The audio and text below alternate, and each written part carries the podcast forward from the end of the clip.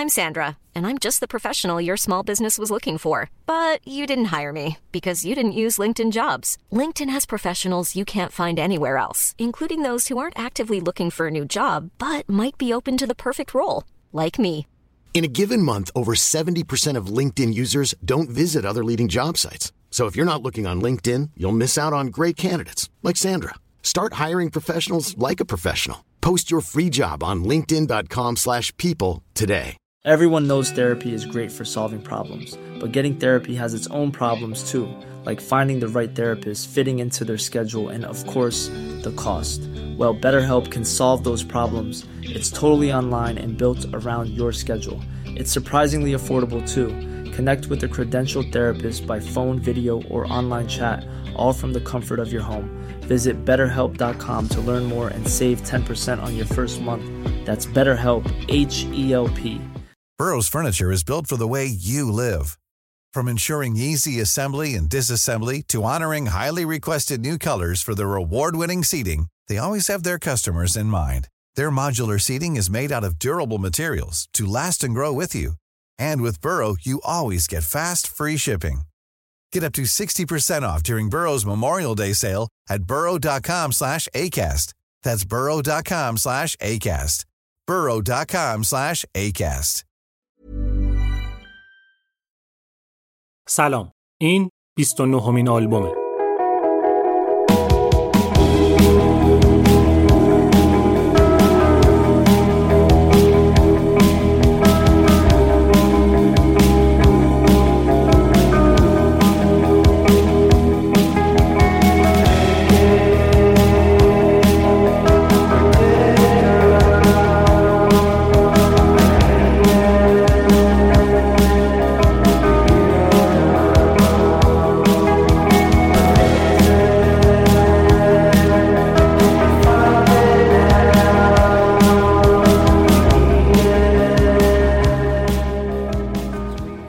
من بردیا برجسته نژاد هستم و این قسمت پادکست آلبوم در اواخر خرداد ماه 1401 منتشر میشه. توی پادکست آلبوم من داستان ساخت و انتشار آلبوم‌های مهم و تاثیرگذار تاریخ موسیقی از آرتیست‌های شاخص و جریان ساز براتون تعریف می‌کنم. قبل از هر چیزی یه تشکر جانانه و حسابی بکنم از شماهایی که اسپانسر قسمت قبلی شدین و با حمایت‌های مالیتون گل انداختین به لب‌های پادکست آلبوم. دست مریزاد. تنتون سلامت، دلتون شاد، جیبتون پرپول. خب این دومین بخش از مجموعه سه بخشی مربوط به گروه سوئدی آبا یعنی موفق ترین گروه پاپ تاریخه. یکم بدقولی شد. قرار بود فاصله این قسمت با قبلی ده روز باشه اما الان شد دو هفته. کارهای نهایی کردنش بیشتر از اون چیزی که فکر می‌کردم طول کشید. به قشنگی خودتون ببخشین دیگه. حالا قرار توی این قسمت ادامه ماجرای گروه آبا رو بشنوین تا برسیم به انتشار دومین آلبوم این گروه آلبومی که با شهرت جهانیشون همراه شد یعنی واترلو محصول سال 1974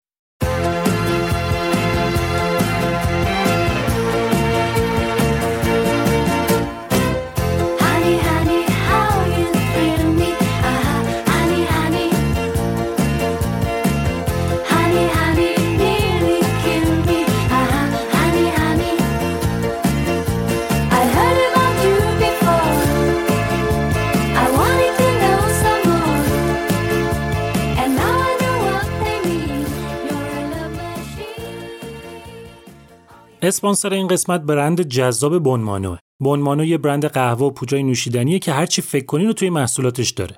از اونجایی که هدف این برند احیای فرهنگ قهوه نوشی و برای هر نوع سلیقه یا محصول داره تو دو قسمت قبلی از قهوه دمی چکیه و کپسولای اسپرسوشون گفتم حالا می‌خوام بستای 250 و 500 گرمی قهوه و پوجای نوشیدنیشون رو بهتون معرفی کنم که شامل قهوه ترک و فرانسه و اسپرسو میشه که توی پک های 250 گرمی بسته بندی شده و نکته جالبش اینه که روی همه بسته بندیاشون یه سوپاپ می‌ذارن که هوا توش نره ولی بتونین عطر قهوه رو قشنگ حس کنین.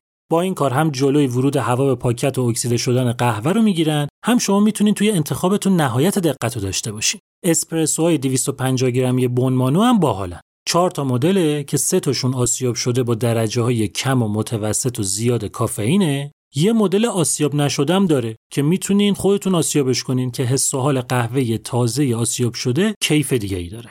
بسته های 500 گرمی بونمانو هم که میشه هات چاکلت و چای ماسالا و شکر قهوه‌ای که همشون از بهترین مواد اولیه تهیه شدن و کیفیتشون فوق العاده است. پیشنهاد کلی من واسه هر کی که قهوه خور حرفه‌ایه یا حتی فقط پودرای نوشیدنی مصرف می‌کنه اینه که واسه یه بارم که شده برند بونمارو رو تست کنه. مطمئنم که عاشقش میشه.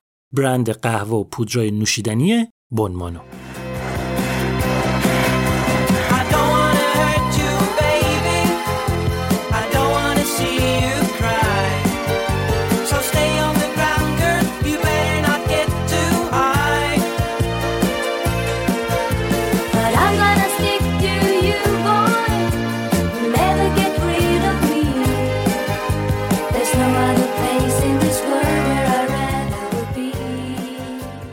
یه نگاه به قسمت قبل بندازیم ببینیم از کجا رسیدیم به کجا. البته درستش اینه که قسمت قبلی رو اول گوش کرده باشین بعد بشینیم به شنیدن این یکی. داستانمون توی سوئد با 5 تا قهرمان شروع میشه. بیورن اولویوس جوونی که با عضویت توی یه گروهی به اسم هوتننی سینگرز معروف شد. بنی اندرسون یه جوون دیگه که اینم شهرتش رو به خاطر عضویت توی یه گروهی به اسم هپستارز داشت. آنی فریدلینگستاد معروف به فریدا دختری که به خاطر گذشته خاصی که داشت گوشگیر و بیاعتماد بود همیشه. سر همین سرد بودنش با وجود اینکه واسه برنده شدن توی چند تا تالنت شو معروف بود اما محبوب نبود. نفر بعدی آنیتا فلتکوک که دختری بود که آهنگای خودش رو خودش میساخت و به خاطر اجرای اولین آهنگش توی تلویزیون یه شبه معروف و محبوب شد. داستان این چهار نفر رو از زمان تولدشون بعضیاشون رو هم از قبل از به دنیا اومدنشون شروع کردیم و تک تک اومدیم جلو تا رسیدیم به جایی که اول بیورن و بنی با هم رفیق شدن بعد بنی با فریدا و بیورن با آنیتا. جمع چهار نفره اینا باعث شد که یه سری همکاری بینشون شکل بگیره و یه کارهای مشترکی با هم بکنن. و این نفر پنجم داستان بود که نظارت داشت به همشون کسی به اسم استیگ اندرسون که یکی از صاحبای کمپانی Polar Music بود و ربطش به این جمع چهار نفره این بود که کمپانیش طرف قرارداد بود با بیورن و گروه Hootenanny Singers. تا اینجا رو توی قسمت قبلی کامل براتون توضیح دادم. خب استیگ اندرسون شیش دونگ حواسش به این چهارتا بود. با بیورن که قرارداد داشت بدش نمیومد یه کاری بکنه که با بنی هم یه طوری همکار بشه. اومد یه کاری کرد. یادتونه اون موقعی که خودش اولین آهنگ hit ش رو نوشت بعدش چیکار کرد؟ اومد یه publishing company واسه خودش راه انداخت که مجبور نباشه یه سهم بزرگی از درآمد آهنگو بده به ناشر. اینجا اومد همین کارو کرد. به بیورن و بنی گفت آقا Polar Music و دفتر دستکش سر جاش. بیاین واسه اینکه بتونیم از پتانسیل شما دوتا بهتر استفاده بکنیم یه publishing company دیگه راه بندازیم. فقط واسه کار شما دو نفر. ساختن از شما بازاریابیش از ما. ما منظورش خودش و شریکش بنت برنهاگ بود. پس اینطوری شد که کمپانی Union Songs با چهار تا مالک تأسیس شد. بیورن و بنی و استیگ و برنهاگ. هر کدوم 25 درصد سهم. چیزی که در اصل استیگ دنبالش بود یه رویای بزرگ و به نظر دست نیافتنی بود. اینکه به جای اینکه همش موزیکای خارجی رو وارد سوئد کنه بتونه موزیکای سوئدی رو هم به خارج صادر کنه. منتها اینا که تیم شدن اومدن کارهای بزرگ بکنن یهو یه چیزی مثل پتک خورد تو فرق سرشون. قضیه این بود که شرایط اون موقع خیلی خاص بود. زمانی که الان توشیم میشه اواخر سال 1969 یعنی فقط چند ماه مونده بود که دهه 60 تموم بشه و دهه 70 شروع بشه. همه چی داشت عوض می‌شد و یه موج جدیدی از موسیقی سوئد رو گرفته بود. اینطوری به نظر می اومد که خیلی از گروه های معروفی که توی سوئد بودن که نتونسته بودن خودشون رو با این موج جدید همسو کنن گروه های مثل هپستارز و هوتنن سینگرز قراره توی دهه کهنه جا بمونن و به دهه بعدی نرسن. موج موسیقی راک انگلیس دیگه رسما سوئدو گرفته بود و شده بود جریان اصلی. نقطه شروع ماجرا هم اونجایی بود که یه آرتیست جوونی اومد یه آلبوم راک به زبون سوئدی منتشر کرد. این آلبوم ثابت کرد که میشه سوئدی خوند و در عین حال مثل موسیقی راک انگلیسی و آمریکایی اعتراضی بود و حرف واسه گفتن داشت. همین شد نقطه شروع یه موج عظیم موج نو موسیقی راک سوئدی که قلدر و گردن کلفت اومد واستاد جلوی موسیقی کهنه قدیمی که نه تنها هیچ وقت حرف عمیقی نداشت بلکه فقط به فکر درآوردن خرج زندگی بود و می‌خواست ثابت کنه که موسیقی می‌تونه شغلم باشه. چیزی که فقط به فکر سرگرم کردن آدما به رقص درآوردنشون بود. موسیقی بنی و بیورن جزو این دسته بود. اینام جزو اون هنرمندایی بودن که با قدرت گرفتن موج موسیقی راک زندگی هنریشون به خطر افتاد. شرایط واسه بنی و بیورن خیلی سخت شد. کاراشون نمی گرفت هیت نمی شدن خواهان نداشتن. در بهترین حالت معمولی بودن. بنی و بیورن مجبور شدن واسه خرج زندگی به هر دری بزنن و کارایی بکنن که دوست نداشتن که لاقل نخوان دوباره به درس خوندن و کارمندی فکر کنن. مثلا رفتن توی یه کابار مشغول شدن و برنامه های ثابت گذاشتن یا مثلا چون پولش بد نبود موسیقی متن یه فیلم نیمه پورن رو ساختن. دیگه سال 1970 شروع شده بود و اینطوری که داشت پیش می‌رفت به نظر می‌رسید بنی و بیورن هم قراره مثل خیلیای دیگه جا بمونن تو دهه 60 آنیتا بعد از شروع رابطش با بیورن باهاش همخونه شد. به یکی از آرزوهاش رسیده بود. اینکه سر و سامون بگیره از نظر احساسی و عاطفی به یه ثباتی برسه که دیگه نخواد نگران این بخش زندگیش باشه. حالا باید با تمام قوا برای اون یکی آرزوش میجنگید. برای رشد کردن توی بیزنس موسیقی سوئد. توی قسمت قبلی گفتم که آنیتا جز معدود دخترایی بود که موزیکشو خودش درست می‌کرد. آدم این حرفا که میشنوه اولین برداشتش اینه که بقیه دیگه چه داغونایی بودن که دختر 17 18 ساله واسه اینکه موزیکشو خودش کار می‌کرده خاص به حساب میومده. اما نه، اصل قضیه این نبود. اون موقع یه جریان مافیایی عجیب و غریبی توی موسیقی سوئد بود که اجازه رشد به هنرمندی که موزیکشو خودش میساخت رو نمی‌داد. مافیا گردن کلفتی که به نفش بود از قبل هر آهنگی که هر کی منتشر می‌کنه یه پولی هم گیر خودشون بیاد. آهنگسازا، lyricist ا، صاحبای publishing کمپانیا، مافیایی که تعدادشون خیلی زیاد نبود اما اسمشون رو همه جا می‌شد دید. لازم نیست بهتون بگم که یکی از همینا خود جناب استیگ اندرسون مدیر کمپانی Polar Music بود که گفتم بهتون یه وقتایی می‌شد که از 10 تا آهنگ برتر چارت 5 6 تاش واسه استیگ بود حتی اون پسر آلمانیه نامزد سابق آنیتا اونم جزوشون بود که می‌خواست به زور اسم خودش رو به عنوان آهنگساز بذاره کنار آنیتا وقتی میگم مافیا فکر نکنین یه عده با کلاه شاپو میشستن پشت میز سیگار به لب نقشه قتل میکشیدن و یه شهروندو target می‌زدن و منظورم همسو بودن چند تا آدم گنده است که هر کدوم هدف شخصی خودشون رو داشتن. اما هدف اصلیشون این بود که نذارن آدمای جدید بشینن سر سفرهشون. حالا این مافیا وقتی می‌دید یه آرتیست جدید اونم تازه دختر موزیکشو خودش می‌سازه حسابی شاکی می‌شد. سنگ انداختن جلوی آنیتا. اذیتش کردن. نقدای منفی در موردش نوشتن. حتی شایعه کردن که دروغ میگه و آهنگاشو خودش نمی‌سازه. اما آنیتا جنگید. نامزد سابقش دیگه نبود که بخواد کنترلش کنه. بیورن هم که دخالت نمی‌کرد تو کاراشو کاملا راحتش گذاشته بود. استیگ اندرسون هم که آنیتا می‌شد دوست دختر مهمترین آرتیست کمپانیش یعنی بیورن. پس آنیتا کنترل همه چیزو دستش گرفت و تونست چند تا single درست درمون و موفق منتشر بکنه و تبدیل بشه به الهه موسیقی سوئد. ولی از اون طرف فریدا بند خدا نمی‌تونست. دست و پا می‌زد اما نمی‌شد که بشه. مثلا نه صداش بود نه آهنگاش. مشکل کاراکتر بسته و سرد و بیروحش بود. آنیتا لبخند می‌زد با احساس می‌خوند. یه طوری می‌خوند که همه باورش می‌کردن. اما فریدا خشک و بی احساس مثل چماق وا میستاد و اجرا می‌کرد. یه حالی داشت که کسی نمی‌تونست باورش کنه. فریدا یاد گرفته بود یاد که نگرفته بود بهش تحمیل شده بود که احساساتش رو کنترل کنه. حتی موقعی که نباید این کارو بکنه. که باید تودار باشه که باید همیشه مواظب باشه. از بچگی بهش فهمونده بودن که گذشته تو اینه که تو بچه ناخواسته شرایط کسافت جنگی. اما کسی نباید اینو بدونه. که اگه به آدما بگی بابا یه افسر آلمانی بوده مردم باید بد میشن. فریدا با اون ظاهر سرد و آهنی درونش همیشه پر از آشوب بود و حالا این موضوع شده بود مانع موفقیتش و همین بیشتر حالش رو بد می‌کرد. همین موقع بود که اگنی یعنی مامان بزرگ فریدا همونی که زندگیش تو نروژ رو ول کرد تا فریدا رو تو سوئد بزرگ کنه از دنیا رفت و با اینکه غمش مون به دل فریدا نه کسی اشک شدید نه ناراحتی شو تنها جایی که فریدا می‌تونست تا یه حدی نه خیلی ولی تا یه حدی آروم باشه و خودش رو بروز بده کنار بنی و از این مهمتر توی جمع چهار نفرشون با بیورن و آنیتا بود. چهار تا جوون معروف که تمام وقتشون رو با هم میگذروندن و زندگیاشون گره خورده بود به هم. توی همین معاشرتشون بود که اپریل 1970 چهارتایی تصمیم گرفتن که کار رو برای چند روز تعطیل کنن و یه سفر 11 روزه برن قبرس. به چند دلیل.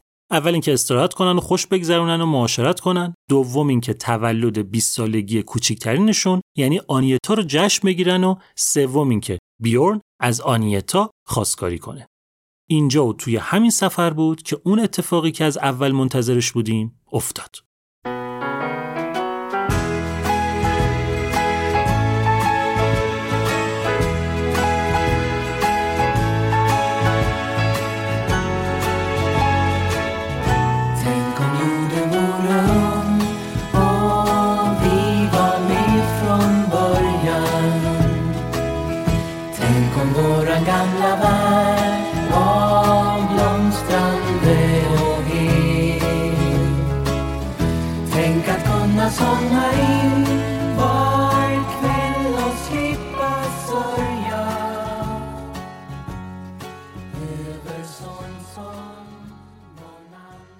اسپانسر این قسمت برند دوست داشتنی رست رست یه برندیه که بین طرفدارای دیزاین و سبک زندگی ساده اما مدرن و با کیفیت کاملا شناخته شده و خوشنامه. یعنی اونایی که دکوراسیون مینیمال دوست دارن اما می‌خوان فضاشون روح داشته باشه و راحتم باشن توش قطعا رست یکی از گزینه های اولشونه همیشه. رست شیرازیه. سال 91 کارشو شروع کرده توی این ده سالم تمرکزشو گذاشته روی سبک اسکاندیناوی جدید که یه سبک تکامل یافته از مینیمالیسمه.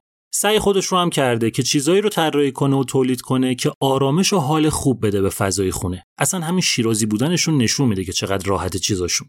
رست کارشو با تولید مبلمان خونگی شروع کرده اما با توسعه تنوع محصولاتش و پایبندی به ارزشاش الان دیگه تبدیل شده به یه برند سبک زندگی. با تیم 160 نفره ای که دارن جدا از کیفیت و زیبایی و سادگی و همه اینا حواسشون به طبیعت هم هست. چیزاشون با دوامه مواد اولیه و رنگی که استفاده می‌کنن با طبیعت هم رفیقه. حالا اصلا همه اینا به کنار جالبه که فعالیت فرهنگی هم دارن و از هنرمندای مستقل حمایت می‌کنن. توی اپیزود بعدی از این قسمتش بیشتر میگم بهتون. می‌تونین برین وبسایت و اینستاگرامشون که لینکاشو می‌ذارم. ببینین خودتون چیزاشونو سفارش هم می‌تونین بدین اگرم شیراز یا تهران یا مشهدین که پاشین یا سر برین نمایشگاهشون از نزدیک ببینین بیشتر کیف میده اسپانسر این قسمت برند رست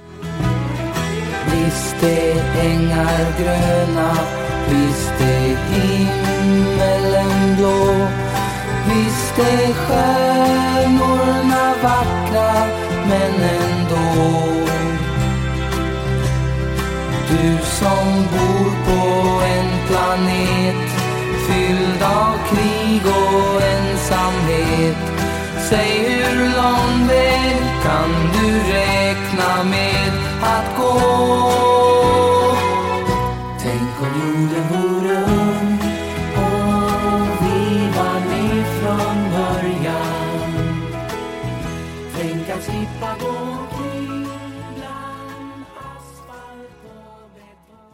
پسرا گیتاراشون رو با خودشون آورده بودن. بنی و فریدا که قبلا نامزد کرده بودن بیورن و آنیتام که تو این سفر نامزد کردن. اسرا میشستن دور آتیش یه شرابی و یه فضای مبسوط و رمانتیکی و دوتایی می‌زدن و میخوندن و دختران باشون زمزمه می‌کردن. کم کم بهشون مزه داد. دیدن چه باحاله. جدیتر خوندن. هماهنگتر خوندن. فکر شده تر خوندن پسرا با چشمای گرد به هم نگاه می‌کردن. که چقدر خوبیم ما. که چقدر ترکیب خوشگلی شدیم ما. این اصلا چیزی نبود که بتونن راحت ازش بگذرن. بیورن و بنی ساعتها نشستن به حرف زدن که چرا زودتر این پتانسیل رو ندیده بودیم که الان باید با این ترکیب چهار نفره جادویی چیکار بکنیم؟ هی حرف زدن هی حرف زدن. گفتن بیایم یه کاری بکنیم. چون فضا رمانتیک و آتیش و شرابم هست شاید جوگیر شده باشیم. وقتی برگشتیم سوئد باید اینو جلوی مردم تست کنیم ببینیم به نظر بقیه هم این ترکیب خوبه یا نه. بعد دیدن نه اینطوری نمیشه. کی می‌تونه تا اون موقع صبر کنه؟ چند تا زنگ زدن اینور و اونور و پیگیر ماجرا شدن و توی همون قبرس تونستن یه برنامه جور کنن که برن واسه سربازای سازمان ملل یه اجرای کوچیک بذارن. نتیجه عالی بود. باورشون نمی‌شد. انگار اکسیر جاودانگی رو پیدا کرده باشن. حالا بعد کار بزرگتر می‌کردن. یه تست بزرگتر. نشستن به برنامه ریزی واسه وقتی که برگشتن سوئد. یه چیز رو از قسمت قبلی یادتون بیارم. گفتم که بیورن و بنی با شروع دهه هفتاد توی شرایطی که به خاطر حمله موسیقی راک بهشون تحمیل شده بود از سر بیپولی مجبور شدن برن توی یه کاباره برنامه اجرا کنن. یه چیزی رو توضیح بدم اول اینکه کاباره چی هستن توی فارسی معمولا اشتباه از این کلمه استفاده میشه. کاباره اسم جا نیست اسم یه نوع نمایشه که می‌تونه هر جایی باشه. توی هتل یا کازینو یا رستوران یا بار یا نایت کلاب یا حتی یه جایی که اسمشو گذاشتن کاباره. اون وقت یه عده آرتیست به ترتیب میان روی stage برنامه اجرا می‌کنن. موزیک و رقص و stand-up comedy و نمایش و هر چیز نمایشی دیگه. برنامه یه مجری داره که بهش میگن MC Master of Ceremonies که بین اجراهای آرتیستا میاد روی stage یکم نمک میریزه و آرتیست بعدی رو معرفی می‌کنه. ملتی هم که اونجان نه میرقصن نه کار خاصی می‌کنن. نشستن پشت میزشون غذا و مشروب می‌خورن و اجراها رو می‌بینن. اینو بهش میگن کاباره. پس بنی و بیورن یکی از act ای یک کاباره بودن که اون موقعی که اینا رفته بودن قبرس داشت آماده می‌شد یه تور دور سوئد بذاره. مثل سیرک مثلا. آرتیستا شهر به شهر قرار بود بچرخن و توی جای مختلف اجرا کنن. حالا بیورن و بنی که برگشتن سوئد صاف رفتن پیش صاحب کاباره و گفتن ما یه برنامه داریم می‌خوایم با نامزدامون بریم رو stage. طرف گفت OK حتما می‌دونین چیکار دارین می‌کنین دیگه. فقط وقتی MC رفت رو stage خواست معرفیتون کنه چی بگه؟ بگه بیورن و بنی با نامزداشون؟ یکم فکر کردن و گفتن نه. بگه Festfolk. انتخاب هوشمندانه ای بود. Festfolk دو تا معنی میده تو سوئدی. یکی میشه همون مردم اهل مهمونی و عشق و حال party people. یکی هم انگار میشه زوجای نامزد کرده. و اینطوری. اگه اون اجرای دستگرمی و خصوصی قبرس رو حساب نکنیم یک نوامبر 1970 بیورن و آنیتا و بنی و فریدا برای اولین بار با همدیگه رفتن رو استیج. دیگه اینجا بود که بچه ها صحنه رو آتیش زدن و دنیا رو تکون دادن و شدن موفق ترین گروه پاپ جهان. ولی نه از این خبرها نبود. اجراشون چنگی به دل نمی‌زد. خوب نبودن واقعا. تور رو ادامه دادن اما بازم جواب نداد. مچ نبودن با هم. یه دست نبودن. جور نمی شدن انگار. این تور نه تنها نتیجهش مثبت نبود بلکه تاثیر منفی هم داشت. گروه اینا نماد همه اون چیزایی بود که چارتاشون از اون اول ازش فرار می‌کردن. با هم تور گذاشتن یعنی با هم تو جاده بودن با هم هتل گرفتن با هم خوابیدن با هم پا شدن با هم خوردن با هم تمرین کردن با هم رو استیج بودن. یعنی اینا 24 ساعته تو حلقه هم بودن. واسه همین مدام دعواشون می‌شد. بیورن آنیتا قهر کردن چند بار با هم. فریدا و بنی که تا مرز به هم زدن رفتن. به نظر می رسید این پروژه‌ای که به نظرشون خیلی خوب می اومد همین اول کاری به گل نشسته. تا اینکه یه اتفاقی افتاد که یه چیزی رو واسه بیورن و بنی روشن کرد. اینا دوتایی حدود یه سال قبل یه آهنگی ساخته بودن که داشت تو پستو خاک می‌خورد. نمی‌دونستن مدل درست اجرا کردنش چیه. سر همین همکاری چهار نفرشون به ذهنشون رسید که بیان آهنگر چهارتایی بخونن ببینن چی میشه. پس اینطوری شد که برای اولین بار اینا چهارتایی با هم raften تو استودیو و یه آهنگ ضبط کردن به اسم Hey Old Man.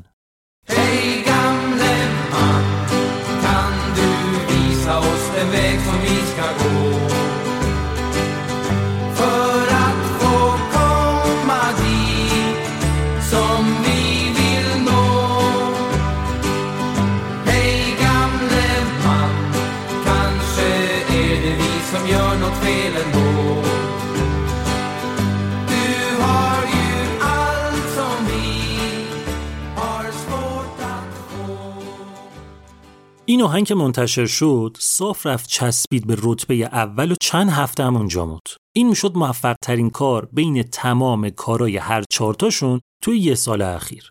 بنی و بیورن یه چیز خیلی مهمی رو فهمیدن اینجا. اینکه مشکل اصلی که تور کابار نمی گرفت این بود که اینا مجبور بودن آهنگایی که برگزار کننده ها بهشون دیکته می‌کردن و اجرا کنن. آهنگایی که واسه تن اینا دوخته نشده بود و بهشون زار می‌زد. اما حالا که آهنگی رو کار کرده بودن که واسه خودشون بود تا این حد خوب جواب داده بود. پس اینجا اومدن واسه اینکه سیستم ماجرا قشنگ دستشون بیاد یه کاری کردن. بیورن شد تهیه کننده سومین آلبوم انفرادی آنیتا بنی هم شد تهیه کننده اولین آلبوم انفرادی فریدا. نتیجه واسه آنیتا مثل همیشه خوب بود نتیجه واسه فریدا مثل همیشه خوب نبود. آلبوم خوب بودا منتها مردم نمیخریدنش. اونقدر فریدا سر این موضوع ناراحت شد که پاشد رفت ثبت نام کرد کلاس خیاطی. گفت یه چیزای عقب بلدم از مامان بزرگم یاد گرفتم اینجا کاملش می‌کنم. مدرکمو که گرفتم به کل خوانندگی رو می‌ذارم کنار میشینم پای چرخ خیاطی طراحی لباس می‌کنم. ناراحتی فریدا سر این شکست اینکه بعد از این همه مدت تازه اولین آلبومتو منتشر کنی هیچکی نخره باعث شد که فریدا بیشتر از قبل بره تو خودش از بنی دور بشه. تا حدی که اینا می‌خواستن چند تا اجرا داشته باشن با هم فریدا گفت من نمیام. ستایی برین خوش بگذره. قسمت بعد ماجرا این بود که اون ستا بدون فریدا رفتن. نتیجم خیلی بهتر از موقعی شد که فریدا باهاشون بود. فریدا خبرها که تو روزنامه می‌خوند غمش سنگین تر می‌شد. آنیتا و بیورن هم هزار تا مشکل داشتن. مونتا بلد بودن هندلش کنن که تا اونجایی که میشه کار و زندگی رو از هم جدا کنن. نتیجه عشق بیورن و آنیتا این شد که بالاخره یه سال بعد از نامزدیشون جولای 1971 با هم ازدواج کردن. جالب بود. قرار بود ازدواجشون یواشکی توی سوئد توی شهر کوچیک به دور از رسانه ها باشه اما معلوم نشد چی شد که قضیه لو رفت. از ده ساعت قبل از مراسم سه هزار نفر از همه جای سوئد اومده بودن که ازدواج اینا رو ببینن. عروسی خیلی خوشگل و شیک و تر تمیزی بود فقط هم دوستای نزدیک و همکارای صمیمیشون رو دعوت کرده بودن. توی این مراسم همه نزدیکا بودن به جز دو نفر. فریدا نرفت. درگیر کنسرت‌های خودش بود. از نظر روحی هم کششش رو نداشت واقعا.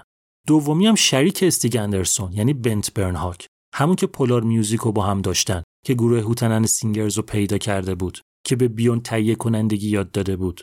برنهاگ یه مدت طولانی بود که مشکل روده داشت. خیلی درد می‌کشید بنده خدا. چند بارم عمل کرده بود اما فایده نداشت. خودشو غرق کرده بود تو مشروب و تمام مدت مست بود که بتونه دردو تحمل کنه موضوع رو هیچکی نمی‌دونست اما همه می‌دیدن که برنهاگ به کلی آدم دیگه شده و هر روز داره آب میشه جلو چششون روز عروسی بیورن و آنیتا برنهاگ که به خاطر مریضیش نتونسته بود تو مراسم شرکت کنه انقدر غمگین بود و انقدر ناامید بود که تنهایی رفت توی جنگل نزدیک خونش و توی 43 سالگی خودشو کشت.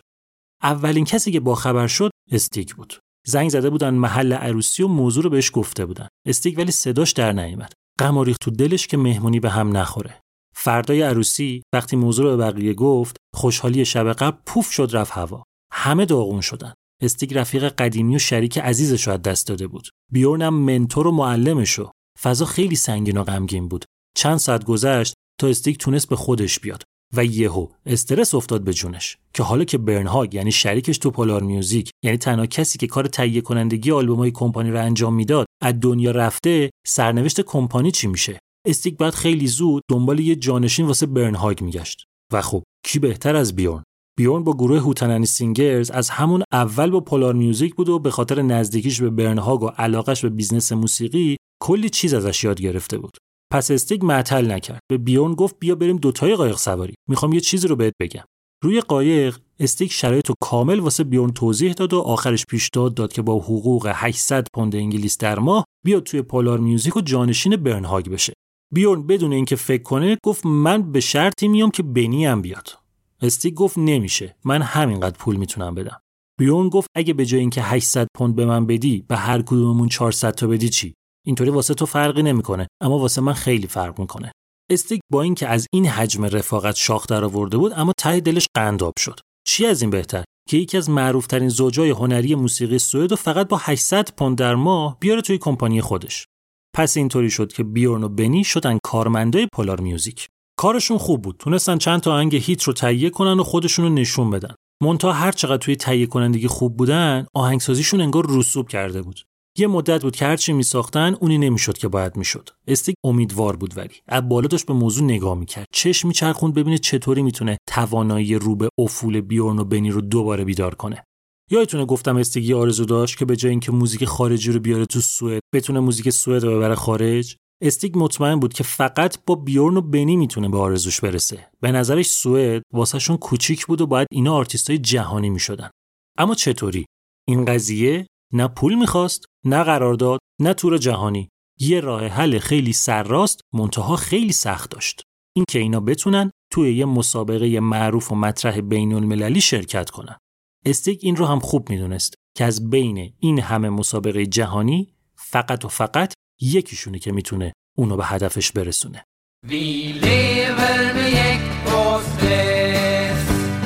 Det kan ingen doktor hjälpa Att folk börjar bli rätt less Det kan ingen doktor hjälpa.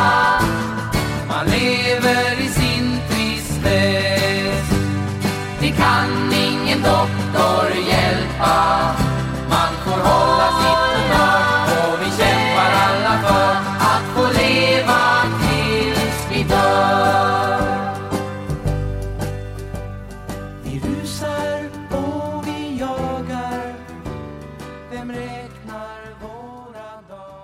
جنگ جهانی دوم که اروپا رو نابود کرد یه چند سالی طول کشید تا کشورها تونستن سرپاشن و دوباره به هم اعتماد کنن و از اون حالت رکود و رخوت در بیان. تحت تاثیر حس همگانی منفی بعد از جنگ اتحادیه پخش برنامه تلویزیونی و رادیویی اروپایی به اختصار EBU تو سال 1955 اومد یه ایده ای رو مطرح کرد که یه برنامه بسازن که هم سرگرم کننده باشه هم که بتونه یه بهونه باشه که کشورهای اروپایی دور هم جمع بشن. اینجا بود که مسابقه موسیقی یوروویژن متولد شد. درسته که هدف اصلی اتحاد مردم اروپا بود اما یه چیزی که پشت پرده واسه ایبیو خیلی مهم بود این بود که بتونه تلویزیون رو به عنوان یه رسانه تقویت کنه و از اون مهمتر خودش رو توی ذهن مردم پررنگ کنه. ما الان به این چیزاش کار نداریم. می‌خوایم اول ببینیم قوانین اصلی شرکت تو مسابقه چی بوده. اول اینکه شرکت کننده ها باید بیشتر از 16 سالشون باشه. دوم اینکه آهنگی که اجرا می‌کنن باید مدتش زیر سه دقیقه باشه. و سوم اینکه آهنگه توی یه بازه مشخص قبل از مراسم نباید از جایی پخش بشه اما زبون مسابقه اون موقعی که یوروویژن رو راه انداختن مسئله زبان انگار واسه کسی سوال نبود هر کشوری که شرکت می‌کرد به زبون همون کشور خودش می‌خوند اولین یوروویژن سال 1956 برگزار شد. کشور مورد بحث ما یعنی سوئد توی دور سوم یعنی سال 1958 بود که واسه اولین بار تو مسابقه شرکت کرد. چطوری؟ اینطوری که رادیوهای سوئد یه جلسه گذاشتن خودشون یه آهنگ انتخاب کردن فرستادن واسه مسابقه که خب برنده نشد. این اولین و آخرین باری بود که سوئد اینطوری نماینده فرستاد واسه یوروویژن. از سال بعدش یه مسابقه تلویزیونی ترتیب دادن که آرتیستا می اومدن اجرا می‌کردن. بعد هیئت داورا بهشون رأی می‌دادن و برنده می‌رفت واسه مسابقه اصلی. پس اولیش واسه سوئد میشه 1958 بعد 59 60 61 62 63 توی 64 شرکت نکردن ولی. چرا؟ چون به نظرشون هیچ آهنگی خوب نبود اون سال که بخواد نماینده سوئد باشه.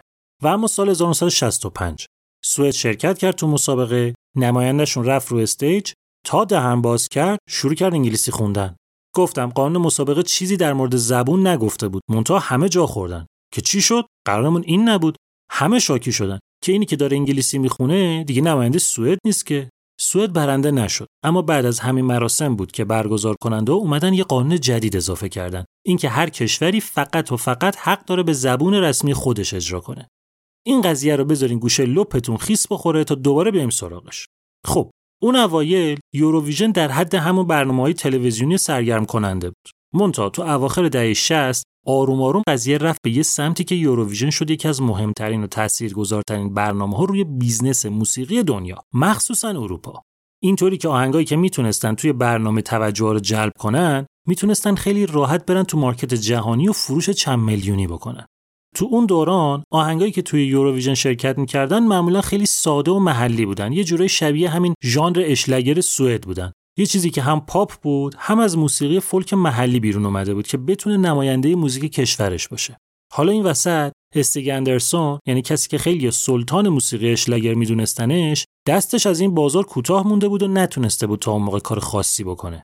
استیگ می‌دونست اونقدری که شرکت تو این مسابقه مهمه برنده شدن مهم نیست. چون تو اکثر سالا آهنگایی که برنده نشده بودن اما درخشیده بودن توی فروش موفقتر از آهنگای برنده ظاهر شده بودن. یعنی تنها کاری که استیگینا باید می‌کردن این بود که بتونن توی مسابقه مقدماتی سوئد اول بشن که بفرستنشون مسابقه اصلی. توی تمام این سالا همه آدمایی که توی داستان مانو میشناسیمشون یه زوری واسه یوروویژن زده بودن. بیورن آنیتا که تا اون موقع حتی به عنوان شرکت کنندم انتخاب نشده بودن. بهترینشون بنی بود که یه بار دوم شد تو سوئد یه بارم فریدا تونست بشه چهارم. دیگه ولی الان قضیه فرق می‌کرد. حالا استیگ مثل شیر وایساده بود بالا سر ماجرا.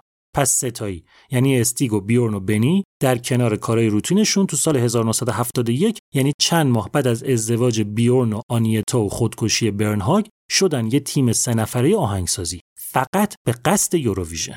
دو تا آهنگ فرستادن واسه مسابقه اون سال اما شرکتشون ندادن. تا اینکه سال بعدش یعنی 1972 بالاخره یکی از آهنگاشون که البته خودشون اجرا نکرده بودن که دختر 17 ساله‌ای به اسم لینا اندرسون بله ایشون هم اندرسون بوده که تازه اومده بود زیر چتر پولار میوزیک اجرا کرده بود. تونست توی مسابقه مقدماتی سوئد شرکت کنه و بشه سوم.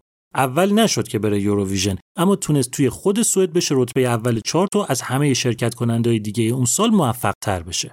پس بچه ها فهمیدن که مسیر رو درست اومدن. مطمئن بودن که اگه با همین فرمون برن جلو قطعا به همون جایی می‌رسن که می‌خوان.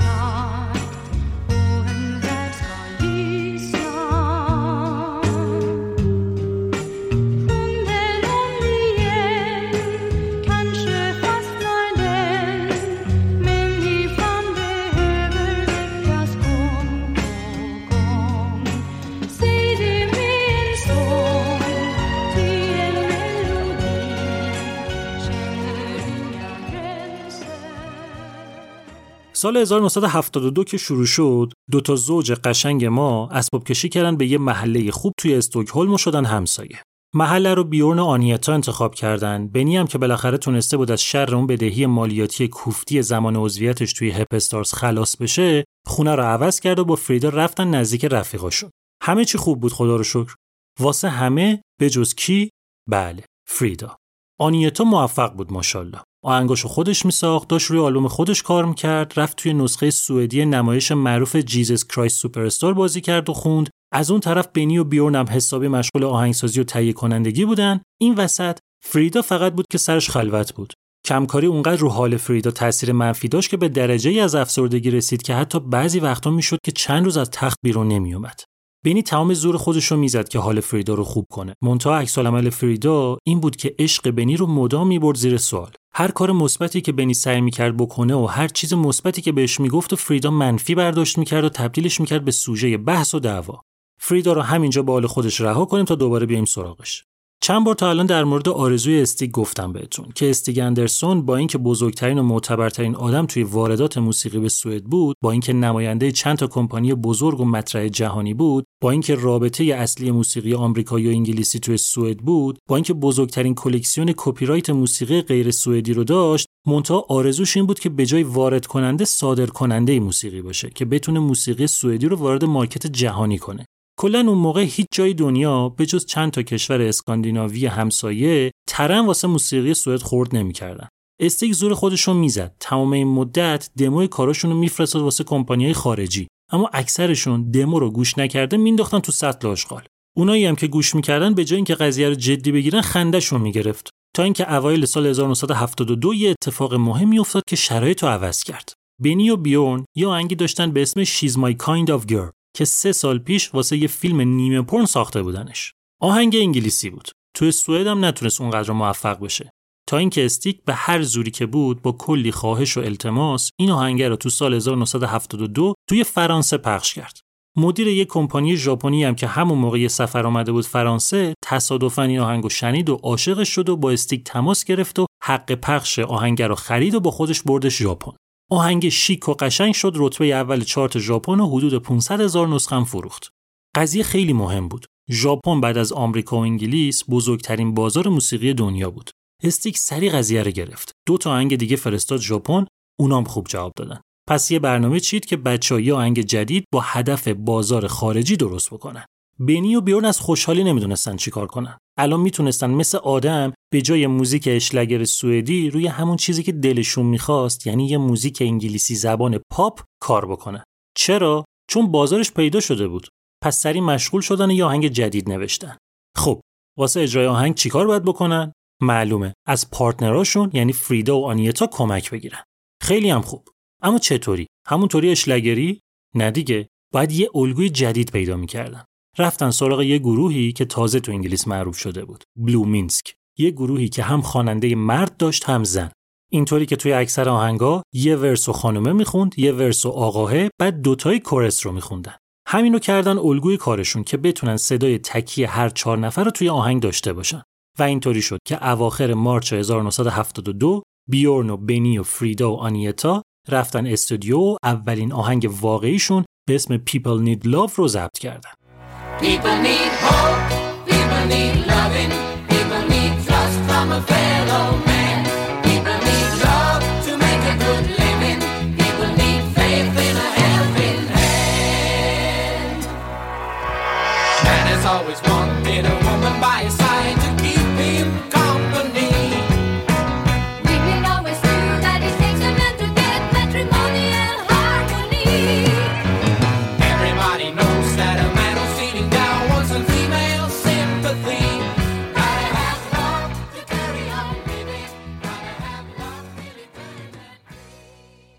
People Need Love می 1972 منتشر شد. اسم آرتیست رو چی زدن؟ بیورن و بنی، آنیتا و آنیفرید.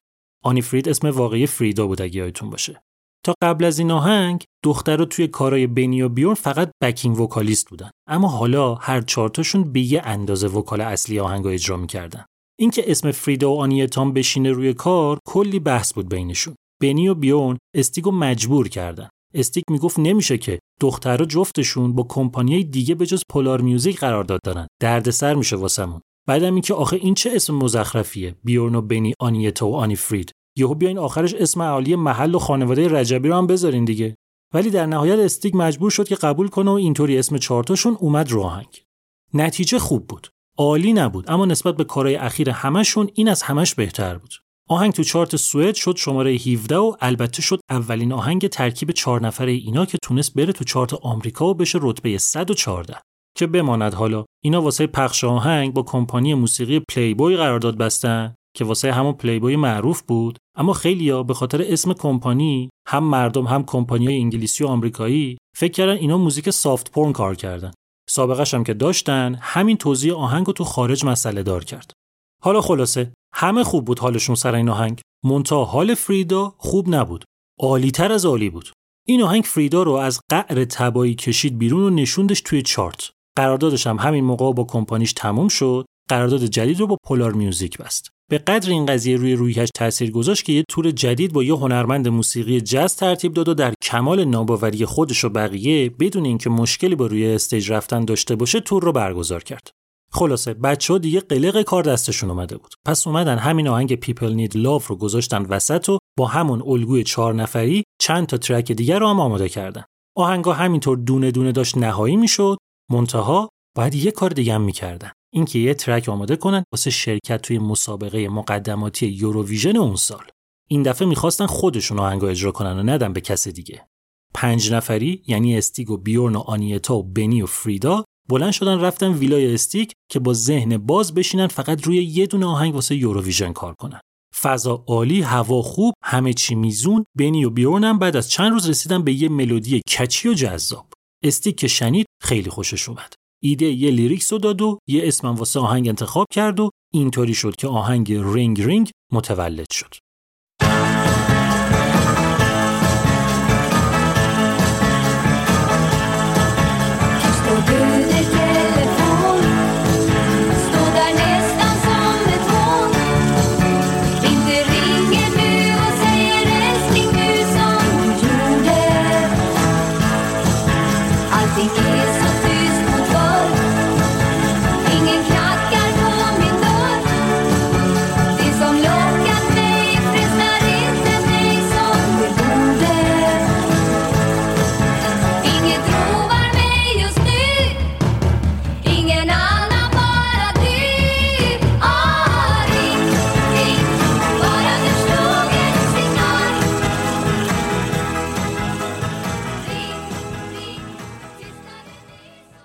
بعد از اینکه این آهنگ آماده شد استیگ اومد یه کاری کرد. آهنگ واسه شرکت توی یوروویژن که باید سوئدی باشه. بحثی توش نیست. اما فرض اومد گذاشت رو این که برنده میشن و میرن تو مسابقه اصلی. خب اونجام که باز آهنگ باید سوئدی باشه. اما اگه خوب جواب بده باید یه نسخه انگلیسی ازش داشته باشن که سریع روش کنن. پس اومدن یه نسخه انگلیسی آماده کردن. استیگم بلند شد رفت چند تا قرارداد واسه توزیع آهنگ توی کشورهای مختلف بست. یعنی یه طوری بود که استیگ با هر کی می‌خواست مذاکره کنه می‌گفت ما به عنوان نماینده کشور توی یوروویژن قشنگ مطمئن بود که برنده میشن.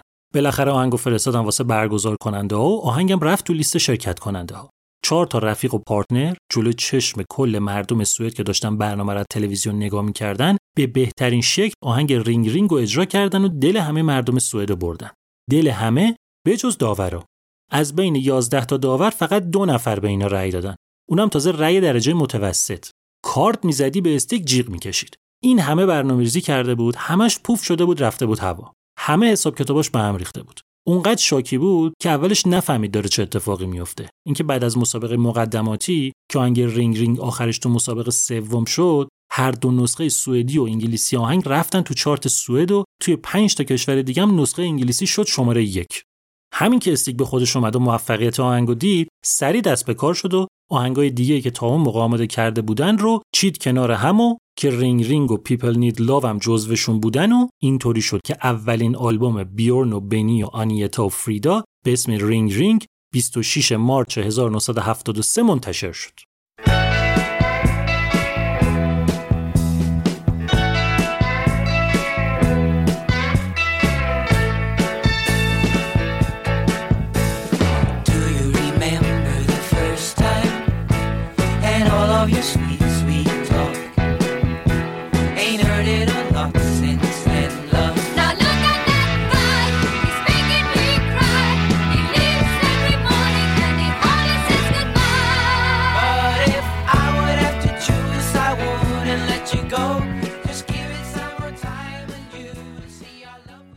حواستون هست دیگه. توی آلبوم اول اسم آرتیست هست بیورن و بنی آنیتا و فریدا. یعنی همین اسم روی جلد آلبوم نوشتن. یعنی در اصل اینا به جای اینکه بیشتر یه گروه باشن انگار که یه collaboration آلبوم با هم دیگه کار کردن. یه چیز جالب بگم بهتون. فکر کنم تو تاریخ واسه هیچ آرتیست دیگه همچین اتفاقی نیفتاده باشه. مطمئن نیستم ولی. که به طور همزمان آهنگ Ring Ring نسخه سوئدی شد رتبه اول چارت آهنگ Ring Ring نسخه انگلیسی شد رتبه دوم چارت آلبوم Ring Ring هم شد رتبه سوم چارت. یه چیز بامزه بگم بهتون. یکم قبل از اینکه آلبوم منتشر بشه بیورن و آنیتا بچه دار شدن. آنیتا بعد از زایمان به زور رو پاش وامیستاد. به هر زحمتی که بود واسه ضبط چند تا ترک باقی مونده هم رفت استودیو بعدش دیگه پهن شد کنار بچهش. حالا بامزش کجا بود؟ اینکه موقعی که آلبوم منتشر شد و خوب فروش کرد قرار شد اینا برند یه تور تلویزیونی تو اروپا واسه معرفی آلبوم بذارن.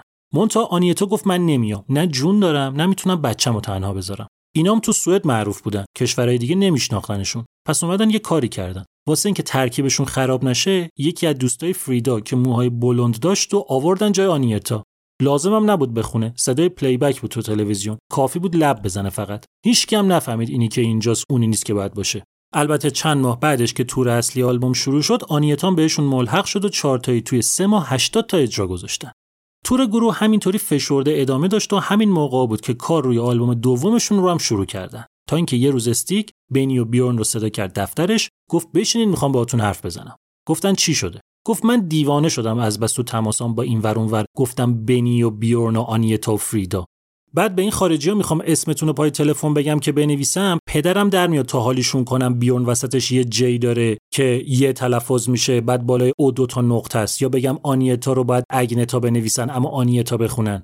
پسرا گفتن OK حق با شماست. چیکار کنیم حالا؟ استیگ گفت اولا که باید قبول کنیم که شماها دیگه یه گروهین هیچ کدومتون توی این همه سال تکی کار کردن به اندازه این چند ماهی که با هم بودین موفق نبودین.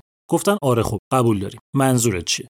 استیگ گفت یعنی اینکه وقتی یه گروهین باید مثل آدم یه اسم واسه گروهتون انتخاب کنین. اگه همه می‌خواستن مدل شما کار کنن که الان بیتلز هم باید اسمشون میذاشتن پل جان جورج رینگو. گفتن OK چرا قاطی می‌کنی؟ قبول. باید یه اسم درست انتخاب کنیم. چی بذاریم اسممونو استی گفت نمی‌دونم هنوز. خیلی بهش فکر کردم. اما هنوز اون چیزی که خوش بشینی روتون رو پیدا نکردم. بیاین ولی یه کاری بکنیم. یه مطلب چاپ بکنیم تو روزنامه. بگیم به هر کی که بهترین اسم واسه گروه انتخاب کنه جایزه میدیم. هم یه جور تبلیغه. هم ببینیم مردم چی میگن. اینا هم قبول کردن و رو توی روزنامه چاپ کردن و منتظر نشستن که ببینن نتیجه چی میشه. دو روز بعد از چاپ آگهی استیک دوباره بچه رو صدا کرد دفترش. گفت آقا من نشستم فکر کردم که اسمی که انتخاب می‌کنیم باید چطوری باشه. به این نتیجه رسیدم که اولا باید ساده باشه. دوما باید توی همه زبونا بشه راحت تلفظش کرد. گفتن آره خب درستش هم همینه. استیک گفت نپرین تو حرفم. گفتم بیام حرف اول اسمتون رو بچینم کنار هم ببینم به چی می‌رسم. از این دیگه راحتترم نمیشه. بنی و بیورن جفتشون با بی شروع میشن. آنیتا و آنا فریدم جفتشون با ای. دو تا ای دارین دو تا بی. به نظرم خوشگلترین راحتترین حالتی که اینا رو بشه گذاشت کنار هم میشه ابا. با تعجب گفتن ابا؟ گفت آره ابا. چرا اینطوری میگین؟ گفتن یعنی اون وقت هر کی ما رو دید یاد کنسرو ماهی بیفته. گفت چه ربطی داره؟ گفتن ربطش اینه که الان یه برند داریم به اسم ابا که کنسرو ماهی می‌زنه. استی گفت خب بزنه. که چی؟ گفتن یعنی چی که چی؟ همون وقت میگن ما بو ماهی میدیم. استیک گفت چرا مزخرف میگین؟ من دارم از مارکت جهانی حرف می‌زنم. شما فکر این که تو بقالی های سوئد اسم کنسرو ماهی چیه؟ فکر کردین چه می‌دونم مثلا مردم تایلند میان کنسرو ماهی سوئدی می‌خورن؟ بحث کردن و زدن تو سر کله هم اما به نتیجه نرسیدن. گفتم بذارین بعدا دوباره در موردش حرف می‌زنیم. استیک ولی اومد دو تا زرنگی کرد. اول اینکه زنگ زد به مدیر اون کارخونه کنسرو ماهی که باشون هماهنگ کنه موضوع رو که وقت فردا روزی نیان گیر بدن بهشون که چرا با اسم با بازی کردین. مدیرم بی خیال گفت آقا اوکیه برین باش حال کنین. منتها به شرطی که یه کاری نکنین آبرومون رو ببرینا این از این. بعد اومد یواشکی خبر رسوند به یه روزنامه اونم تیتر زد. بچه های Ring Ring حالا اسمشون شده ابا. ابا به گوش ما یکم غریب است. من با همون تلفظی که تو ایران معروفن یعنی آبا صداشون می‌کنم. بچه های روزنامه رو که دیدن شاخ در آوردن که استیگ چرا سرخود رفته گفته اسم ما آباس. اما شاخ بزرگتر رو مدیر اون روزنامه‌ای در آورد که آگهی انتخاب اسم و چاپ کرده بود و چند صد تا نامه خونده بودن و نتیجه رو هم آماده چاپ کرده بودن. مدیر شاکی زنگ زده بچه که مگه ما مسخره شماییم؟ این همه وقت گذاشتیم سر اسمتون. حالا میگین اسمتون رو خودتون انتخاب کردین؟ بعد خبرش هم تازه میرین میدین یه روزنامه دیگه چاپ می‌کنه. اینا گفتن نه ما در جریان نیستیم و کار کار استیگه یکم با هم حرف زدن و به این نتیجه رسیدن که مقابله به مثل کنن. این روزنامه هم سه روز بعد از اون یکی روزنامه یه مطلب مفصل چاپ کرد که بچه های گروه گزینه‌های خودشون از بین نظرهای مردم انتخاب کردن. گزینه اول بابا که اینم ترکیب حروف اول اسمشونه. گزینه دوم علی بابا که اینم همونه منتها این علیشونه. گزینه سوم Friends and Neighbors که اینا هم رفیق بودن هم همسایه. یه کلم هم اشاره به اسم آبا نکردن. حالا خلاصه آخرشو بگم بهتون. اینا زورشون به استیک نرسید. استیک کرد که هیچ اسمی خوشاواتر و ساده تر از آبا نیست واسهشون. و اینطوری شد که در نهایت اسم گروه چهار نفره بیورن و بنی و آنیتا و فریدا شد آبا.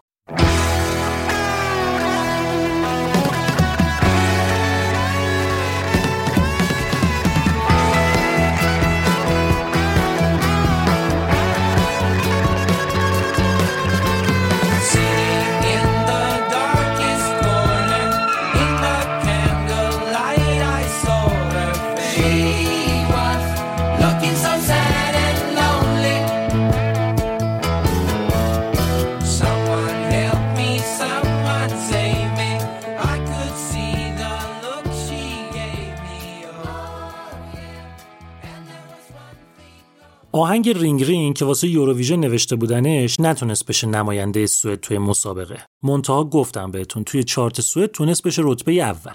اما از اون ور اون آهنگی که برنده شد، برنده که نشد. داورا انتخابش کردن توی یوروویژن هیچ کاری نتونست بکنه و توی چارت خود سوئد هم شد دوازدهم. اینجا بود که روزنامه ها اومدن یه کاری کردن.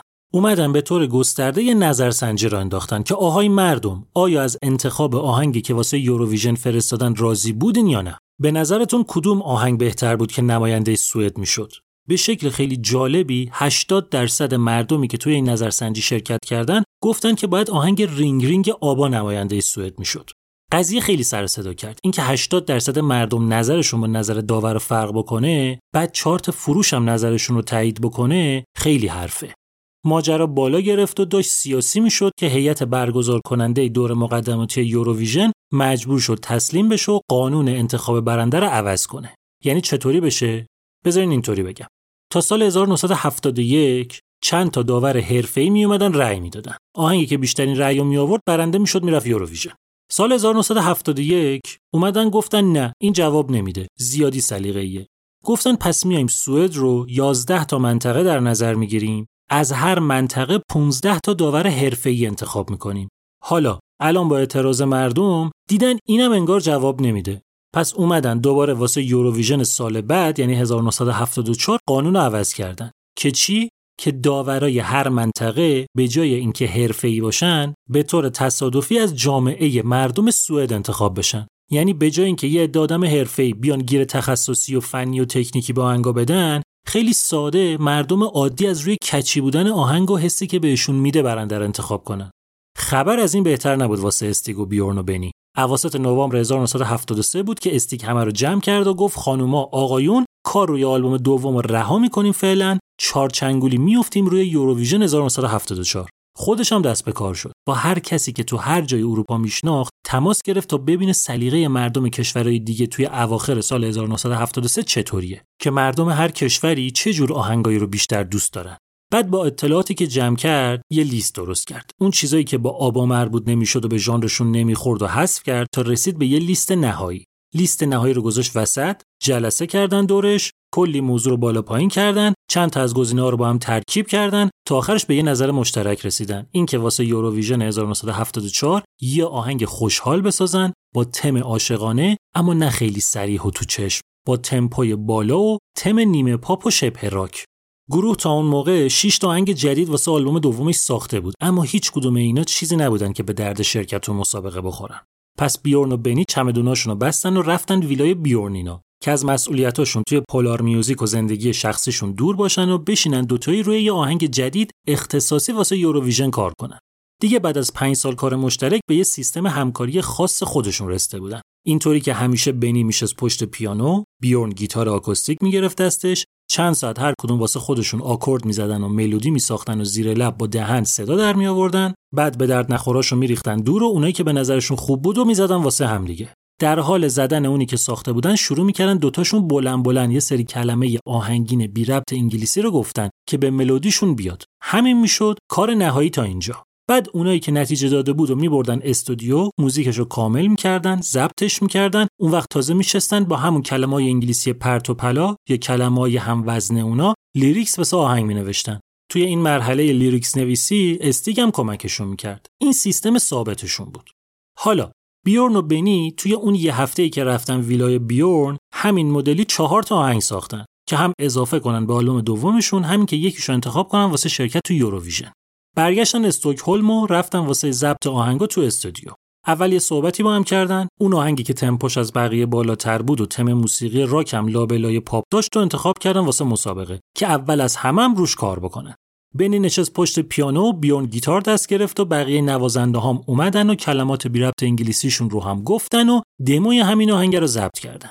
بعد دموها رو تحویل دادن به استیگ اندرسون که هم اسم براش انتخاب بکنه هم lyrics بنویسه. استیگ اول رفت دنبال اسم که بعد از اسم برسه به lyrics. چیزی که توی ذهنش بود این بود که یه اسمی باشه که همه آدما با هر زبونی بفهمنش و نیاز به ترجمه نداشته باشه. مخصوصا این که مجبور بودن آهنگو به زبون خودشون یعنی سوئدی اجرا کنن. بعد از روی ملودی آهنگ به این نتیجه رسید که یه اسم سه بخشی باید انتخاب کنه. استیگ یه هفته شبانه روز نشست به شنیدن آهنگ و اسم نوشتن و خط زدن.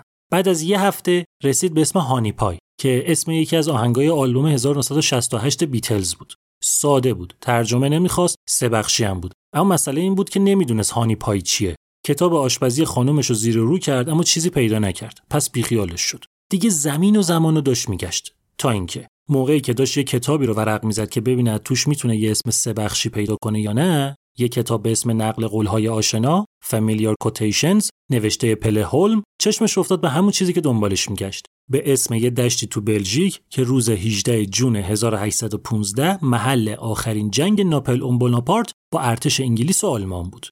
جنگی که ناپل اون توش شکست خورد و دوران امپراتوریش تموم شد و بعدش تبعیدش کردن به جزیره سنت هلنا. اسم این دشت رو گذاشته بودن روی همین جنگه و اینطوری شد که استیگ اندرسون اسم آهنگی که قرار بود بفرستن واسه مسابقه مقدماتی یوروویژن رو انتخاب کرد. واترلو Siga, siga, siga, siga.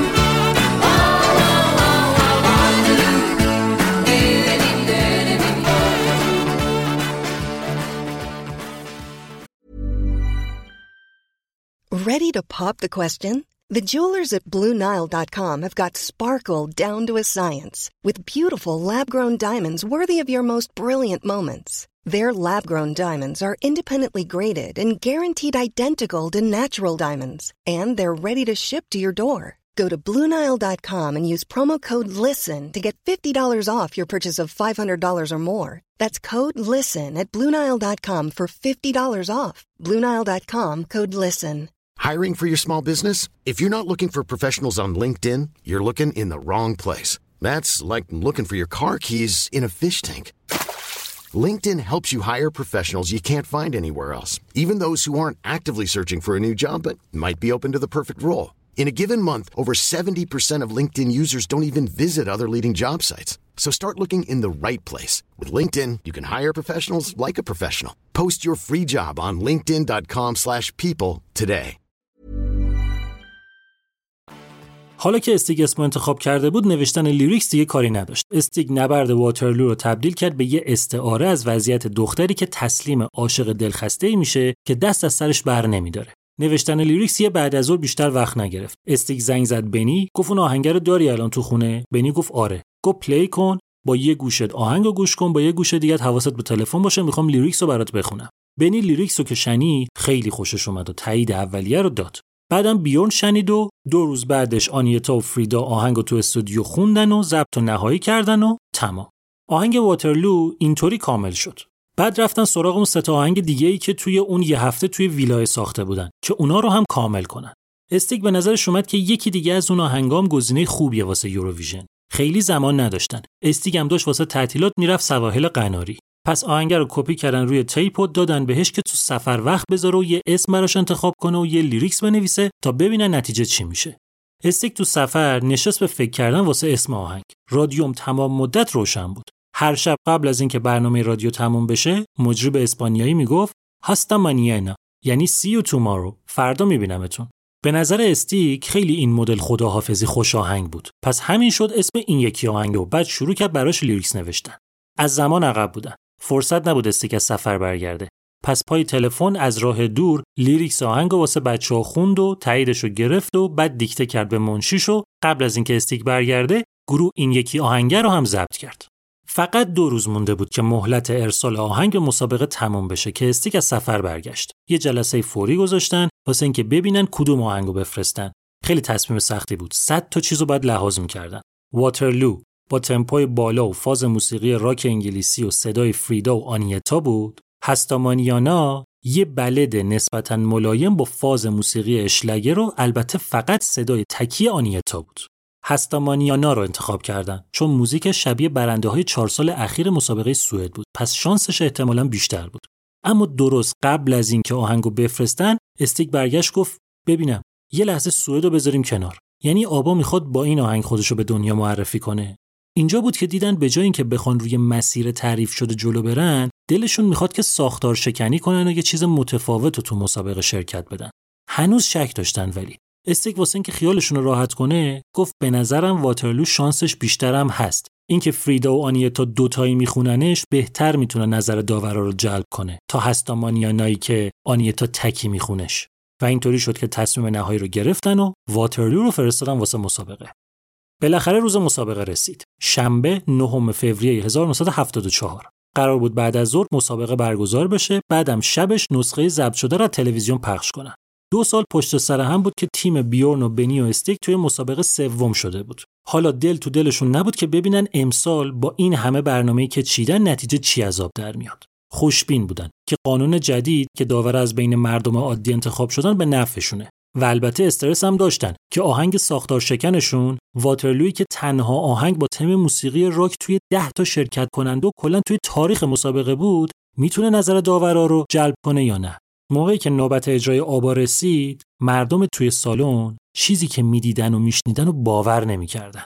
لباسای براق چکمه های بلند نقره‌ای زنجیرای آویزون badge های ریز کار شده روی لباس با یه استایل glam طور با یه آهنگ شبه راک تند و سریع lyrics جذاب سوئدی متفاوت از همه اجراهای دیگه و به دور از موسیقی Schlager و حتی جنبش موسیقی progressive ی که تازه تو سوئد اوج گرفته بود آبا با واترلو واترلوی به پا کرد و نه تا شرکت کننده دیگر رو توی این نبرد به خاک و خون کشید. رأیگیری که شروع شد تو همون چند دقیقه اول مشخص شد که کی قرار برنده بشه. آبا با 302 امتیاز با حدود 120 امتیاز بیشتر از نفر دوم شد رتبه اول مسابقه و شد نماینده سوئد توی مسابقه یوروویژن 1974 استیگ اونقدر از موفقیت آهنگ مطمئن بود که همون شبش برنامه یه مهمونی بزرگ با 50 تا مهمون از دوستا و همکارا رو توی خونش ترتیب داده بود تا پیروزیشون رو جشن بگیرن. همه دور هم پخش مسابقه ضبط شده را تلویزیون دیدن و هزار بار هورا کشیدن. تا پنج صبح زدن و رقصیدن و نوشیدن و شلوغ کردن و کمتر از سه ساعت بعدش یعنی رأس ساعت هشت صبح همگی حی و حاضر توی دفتر Polar Music آماده شدن که سریع بقیه کارا رو انجام بدن. حالا نوبت آماده کردن نسخه انگلیسی واترلو بود. درست همون کاری که واسه رینگ رینگ کرده بودن که وقتی مسابقه اصلی تموم شد پخشش کنن تو دنیا. بعد بعد آلبوم دوم رو نهایی می‌کردن و اون آماده می‌کردن واسه پخش. استیک چمدونش رو پر کرد از نسخه های آهنگ و رفت سفر دور اروپا. و هرچی کمپانی و رادیو که دم دستش میومد یه نسخه می‌داد. هیچی رو نمی‌خواست بسپره به شانس. واسه همه چی برنامه داشت. قانون یوروویژن این بود که وقتی یه آهنگ به عنوان نماینده یک کشور توی لیست نهایی شرکت کننده قرار می‌گیره دیگه نباید توی هیچ مکان عمومی شنیده بشه تا بعد از مسابقه. تاریخ نهایی شدن لیست اون سال چهارم مارچ 1974 بود. استیگ یه طوری برنامه ریزی کرد که درست همون روز که دیگه از فرداش تا آخر مسابقه نمی‌شد کاری کرد اولا نسخه سوئدی واترلو منتشر بشه دوما نسخه انگلیسی واترلو پخش بشه و سوما دومین آلبوم آبا که اسم اون رو هم گذاشته بودن واترلو بیاد رو پیشخون مغازه ها. همه داشتن میدویدن که به برنامه‌هاشون برسن که یهو یه خبر اومد. اونم چه خبری؟ که کم مونده بود استیک از خوشحالی خودش رو حلق‌آویز کنه. اینکه واسه یوروویژن سال 1974 یه قانون جدید گذاشتن. همه کشورها اجازه دارن جدا از زبون خودشون به انگلیسی هم اجرا داشته باشن. یعنی اون قانون هر کی به زبون خودش که چند سال قبل گذاشته بودن رو برداشتن. استیک دیگه رو زمین بند نبود. مطمئن بود حالا که می‌تونن نسخه انگلیسی آهنگو اجرا کنن و همه بفهمن اینا چی دارن می‌خونن موفقیتشون قطعیه. خلاصه اینکه چهارم مارچ 1974 رسید و سینگلای واترلو البته دومین آلبوم آبا به همین اسم واترلو منتشر شد.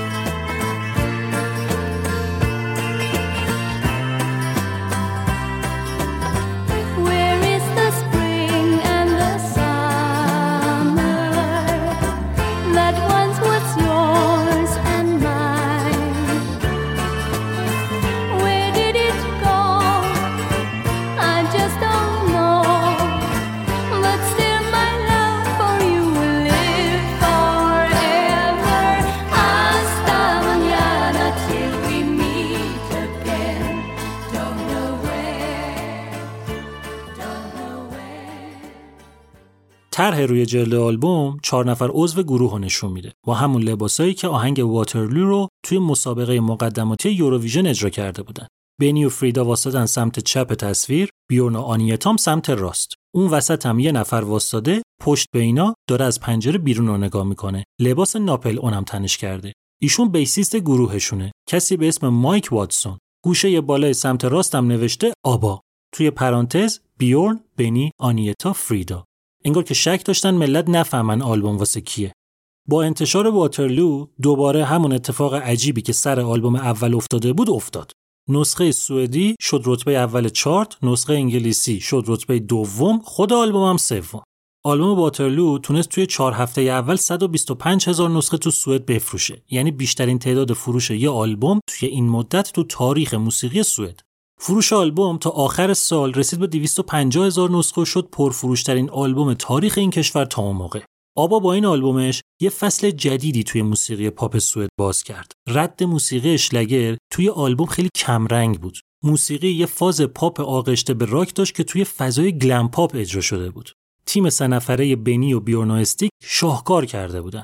حدود یه ماه بعد از انتشار آلبوم و مزه کردن موفقیتش آبا با دل قرص و لب خندون راهی محل برگزاری مسابقه اون سال یعنی برایتون انگلیس شد تا معلوم بشه که بنی و بیورن و آنیتا و فریدا تا چه حد می‌تونن آرزوی استیک رو برآورده کنن. سالن تئاتر و کنسرت پاویلیون شهر برایتون توی ساحل جنوبی انگلیس میزبان مسابقه یوروویژن 1974 بود. توی این سال 17 تا کشور قرار بود به تاریخ 6 اپریل توی مسابقه شرکت کنند که سوئد هم یکیشون بود. تو پرانتز بگم شرکت کننده ها تا یه هفته قبل از برنامه 18 تا بودن. منتها چند روز قبل از مراسم رئیس جمهور فرانسه از دنیا رفت و روز مراسمش افتاد تو روز مسابقه. واسه همین فرانسه تصمیم گرفت که از مسابقه بیاد بیرون. پنج روز زودتر استیگ اندرسون و دو تا از پرسنل پولار میوزیک رفتن انگلیس تا هم سالن رو ببینن هم یکم تحقیق کنن ببینن کار خاصی لازم انجام بدن یا نه. کار خاصی که نمونده بود. استیک تو این چند وقت هر کاری لازم بود کرده بود. حتی نشسته بود دونه دونه کشورهای رقیب رو بررسی کرده بود تا بتونه عکس روی واترلو رو پیش بینی کنه. استیک به این نتیجه رسیده بود که احتمالاً رأی کشورهای شمال اروپا رو می‌تونن راحت بگیرن. بعد اینکه احتمالاً بتونن نظر میزبان یعنی انگلیس رو هم به خاطر اینکه قرار بود آهنگ انگلیسی اجرا کنن رو جلب کنن. این رو هم فهمیده بود که احتمال اینکه بتونن رأی ایتالیا و اسپانیا و فرانسه رو داشته باشن کمه چون اونا موزیک آرومتر و بلت پاپ دوست داشتن که البته که فرانسه از شرکت توی مسابقه انصراف داد استیک اونقدر امیدش رو نبرده بود بالا. تنها چیزی که واسش مهم بود همین شرکت تو مسابقه بود نه اول شدن. اینکه چند صد میلیون نفر توی دنیا با آبا آشنا بشن و موزیکشون رو بشنون. خلاصه بیورن و بنی و فریدا و آنیتا به همراه تیم نوازنده هاشون روز سهشنبه یعنی چهار روز قبل از مسابقه پرواز کردن به سمت برایتون و توی گرند هتل مستقر شدن. حدود 800 تا مهمون از 17 تا کشور شرکت کننده قرار بود توی سالن مراسم باشن به علاوه حدود 300 تا عکاس و خبرنگار. فضای برایتون به شدت امنیتی بود. هر جوری که نگاه می‌کردی یه دسته پلیس واسطه بود کشیک می‌داد. حضور پلیس جدا از کنترل جمعیت توریستی که اومده بود اونجا بیشتر واسه این بود که سه تا کشور اسرائیل و یونان و ایرلند درگیر یه سری جریانات سیاسی بودن که انگلیس میترسید توی خاکش یه اتفاق تروریستی به خاطرشون بیفته توی المپیک 1972 که توی مونیخ بود تروریستای عرب 14 تا ورزشکار اسرائیلی رو کشته بودن. واسه همین انگلیس تا جاداش نیرو ریخته بود تو برایتون که جلوی یه اتفاق احتمالی مشابه رو بگیره. واسه احتیاط هم نماینده این سه تا کشور گذاشته بودن توی یه طبقه هتل که با چند تا محافظ و پلیس ازشون مراقبت می‌شد و اجازه هم نداشتن از اتاقشون بیان بیرون.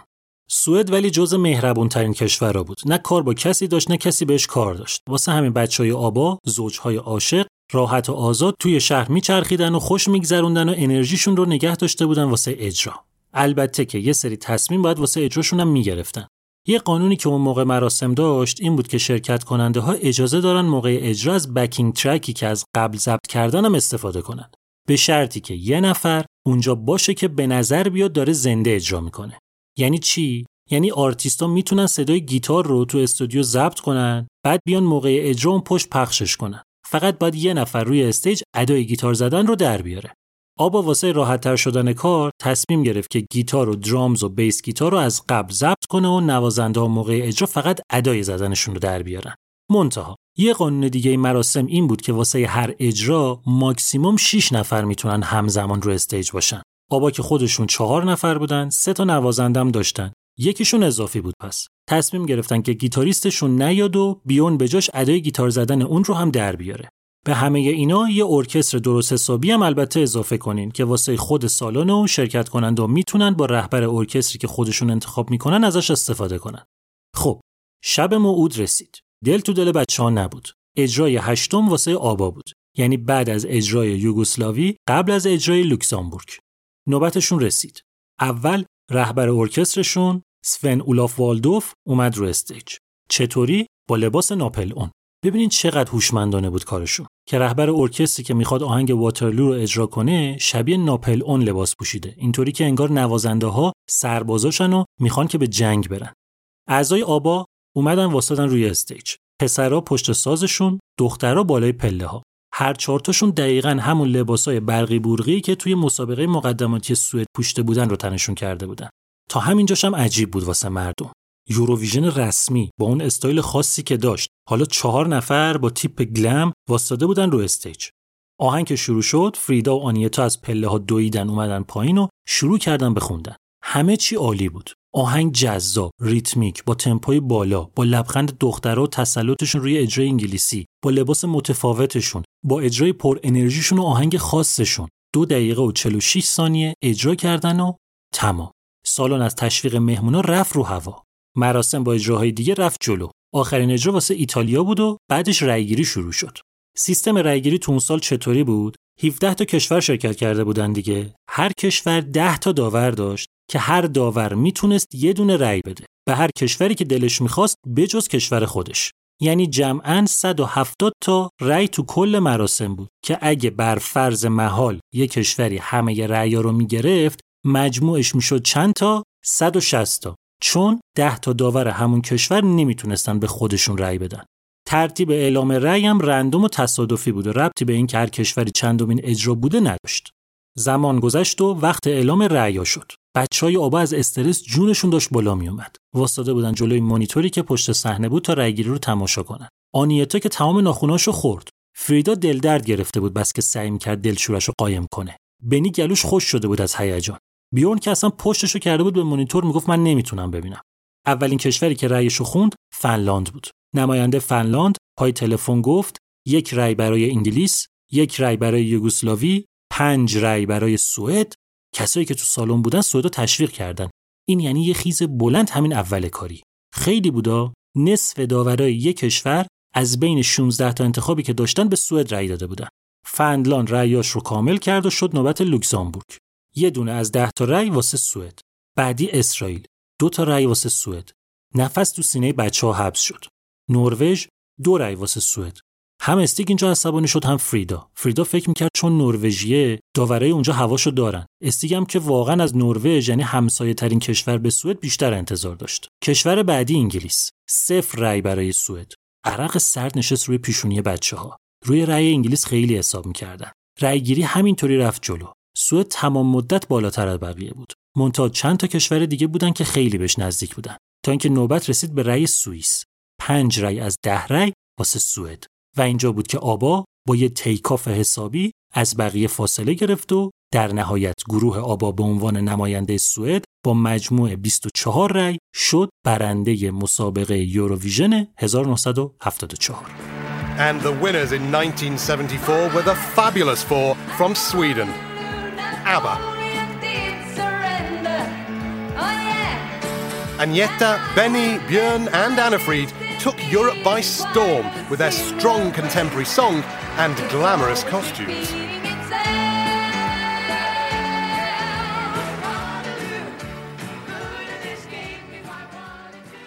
نه تنها این اولین باری بود که سوئد برنده یوروویژن می‌شد بلکه این اولین باری بود که یه آهنگ glam pop یه چیزی که با همه آهنگایی که تو تاریخ این مسابقه از اول تا موقع شرکت کرده بودن فرق می‌کرد تونسته بود اول بشه.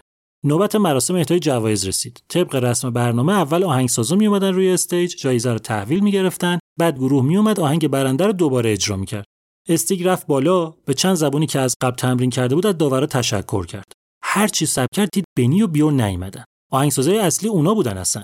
کسایی که روی stage بودن با هم حرف می‌زدن و سردرگم بودن. قضیه این بود که نیروهای امنیت سالن اجازه ندادن بیورن و بنی برن روی stage. هرچی اینا گفتن بابا جان ما آهنگساز هم هستیم. اونا می‌گفتن شما سوئدیای احمق نمی‌فهمین انگار. فقط آهنگسازا الان باید برن بالا. بنی بالاخره تونست از زیر دستشون در بره و بره پیش استیگ اما بیورن هر کاری کرد نتونست بیاد کنارشون. بعد چهار تا عضو آبا دوباره آهنگ رو اجرا کردن و آخرش هم بیورن جلوی دوربین لبای آنیتا رو بوسید و تمام. از فردای اون شب فروش واترلو تو کل اروپا چسبید به سقف. توی انگلیس و بلژیک و دانمارک و فنلاند و آلمان غربی و ایرلند و نروژ و آفریقای جنوبی و سوئیس شد رتبه اول چارت. توی فرانسه و اتریش و هلند و اسپانیا جز ستای اول شد و برخلاف تمام برندهای قبلی از مرزهای اروپا رد شد و تونست وارد چارت استرالیا و کانادا و آمریکا و نیوزیلند هم بشه. اتفاق خیلی عجیب و جالبی که افتاد این بود که درسته که یوروویژن آبا رو به کل اروپا معرفی کرد اما در اصل این آبا بود که اسم یوروویژن رو رسون به همه جای دنیا. تا قبلش مردم قاره دیگه به اون صورت یوروویژن رو نمیشناختن اما با شنیدن آهنگای آبا و پیگیریشون فهمیدن که یه همچین مراسمی هم یه جای دیگه دنیا داره برگزار میشه. اما به هر حال واترلو هم آهنگش و هم آلبومش سرآغاز شهرتی بود که در نهایت آبا رو تبدیل کرد به موفقترین و محبوبترین گروه تاریخ موسیقی پاپ. این از داستان گروه آبا تا انتشار آلبوم دومشون و موفقیتشون تو یوروویژن 1974. فرق بزرگی که داستان آبا با همه چیزایی که تا الان توی قسمت‌های دیگه پادکست براتون تعریف کرده بودم داره اینه که اولا اینا نه انگلیسی بودن نه آمریکایی کلا توی یه فضای ازبیخ متفاوتی داشتن فعالیت می‌کردن دوم اینکه برخلاف همه گروه های دیگه که در موردشون گفته بودم بهتون اینا هر کدومشون هر چهار تاشون خیلی قبلتر از آبا آرتیستای شناخته شده و معروفی بودن. یعنی یه جورایی می‌تونیم آبا رو حتی یه supergroup حساب بکنیم. واسه همین لازم بود که داستان هر کدوم رو جدا دنبال بکنیم تا برسیم به نقطه‌ای که دور هم جمع شدن و در نهایت سر دومین آلبومشون و موفقیتشون تو یوروویژن جهانی شدن. بریم دیگه یه نگاهی بندازیم به آهنگای آلبوم واترلو این رو هم فراموش نکنین که ما هنوز یه قسمت دیگه در مورد آبا داریم که بعدا می‌فهمین ماجراش چه قراره آلبوم واترلو 12 تا track داره که تمام track ها credit شدن به بیورن اولویوس و بنی اندرسون. چهار تا از آهنگا به استیگ اندرسون هم credit شده. آلبوم با نسخه سوئدی آهنگ واترلو شروع میشه.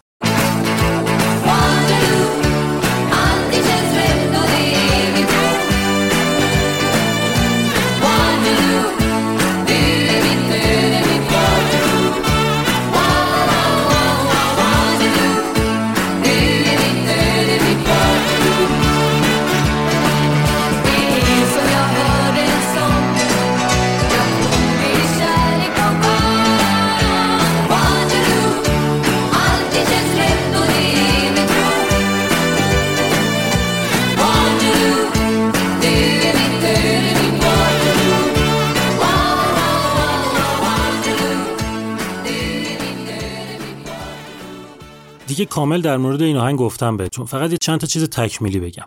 اول اینکه توی نسخه هایی که توی کشورهای اسکاندیناوی منتشر شد اولین ترک آلبوم نسخه سوئدی آهنگ واترلو آخرین ترک هم نسخه انگلیسیش. اما توی جاهای دیگه دنیا و بعدا توی نسخه های جدیدتر که روی سی دی زدن نسخه سوئدی رو حذف کردن و همون انگلیسی رو گذاشتن اول. دومی که بجز نسخه‌های سوئدی و انگلیسی آبا این آهنگ رو به فرانسوی و آلمانی هم اجرا کرده. سومی که تو سال 2005 توی جشن 50 سالگی مراسم یوروویژن آهنگ واترلو به عنوان بهترین آهنگ تاریخ این مسابقه انتخاب شد. این از این. یه چیز دیگه ای هم که بود این بود که همون موقع دو تا ماجرا سر این آهنگ اتفاق افتاد که یکم واسه گروه درد سرساز شد. اول اینکه یه شایعه افتاد بین مردم که آهنگ واترلو یه کپی از روی آهنگ Build Me Up Buttercup گروه The Foundations ه واسه سال 1968. این تیکه رو منظورشون بود.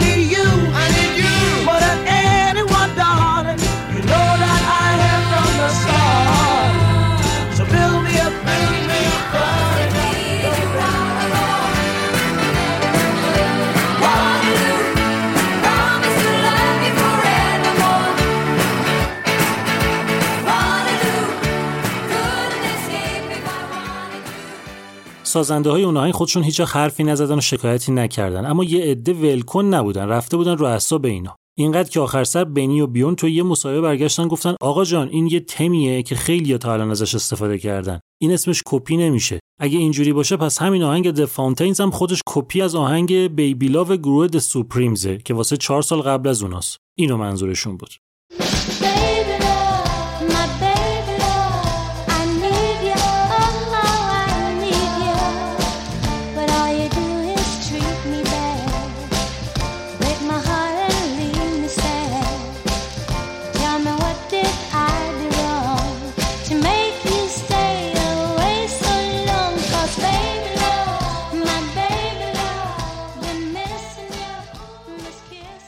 گفتن کپی که اصلا حرفشو نزن. ما چیزی رو کپی نکردیم. فقط تم آهنگ واترلو رو از روی آهنگ سیمای بیبی جایف از گروه گلم راک ویزارد که تازه همون موقع منتشر شده بود الهام گرفتیم. این منظورشون بود.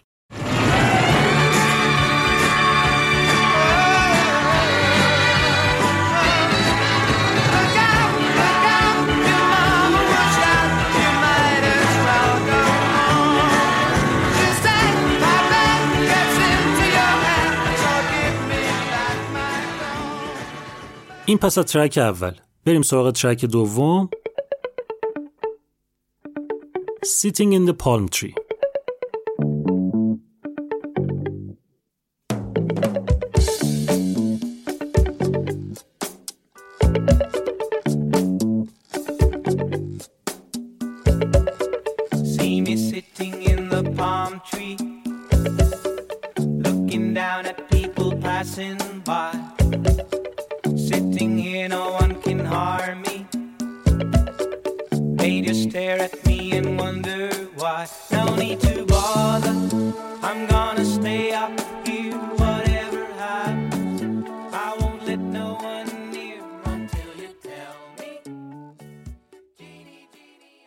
ژانر این آهنگ reggae س و خوانندش بیورنه. معلومه اینجا که هنوز آبا صدای خودش رو پیدا نکرده چون دیگه کم پیش اومده که بعد از این آلبوم آبا یه آهنگ تو این ژانر کار کنه. lyrics جالبی هم داره این آهنگ. داره ماجرای یه مردی رو تعریف می‌کنه که دوست دخترش باش به هم زده. اینم از یه درخت نخل رفته بالا نشسته رو شاخش میگه تا دوست دخترم با هم آشتی نکنه نمیام پایین. سال 1977 یعنی سه سال بعد از انتشار آلبوم بیورن توی چند تا از کنسرتاشون قبل از اینکه این آهنگ رو اجرا کنن برگشت گفتش که داستان این آهنگ واقعی و سر یکی از دوستاشون اومده. یکی دو بارم برگشت گفتش که مردی که توی این آهنگ گیتاریستشون لسول نداره این آقا از بعد از آلبوم سوم اومد توی تیم نوازنده‌هاشون شد گیتاریست ثابت گروه. یه تیکه دیگه بشنویم بریم بعدی.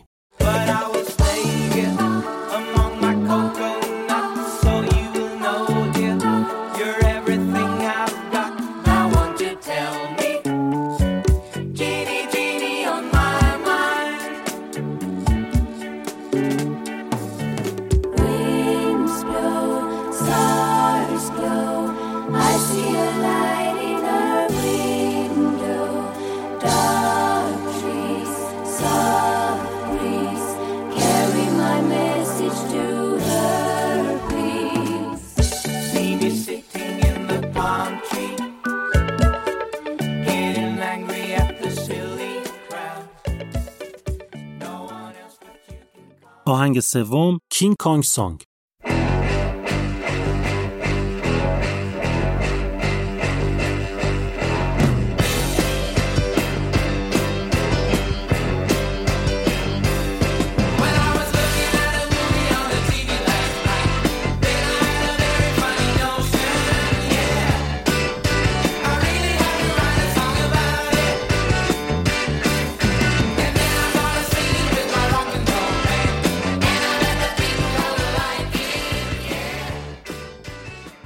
آلبومای قدیمی آبا پر از آهنگای عجیب غریب. King Kong Song هم یکی از همین آهنگ عجیباست. یه آهنگ تو ژانر rock and roll و hard rock که بنی و بیورن ساختن. بنی lyrics ش رو نوشته، verse آهنگ رو هم خودش خونده و chorus ش رو هم آنیتا و فریدا اجرا کردن.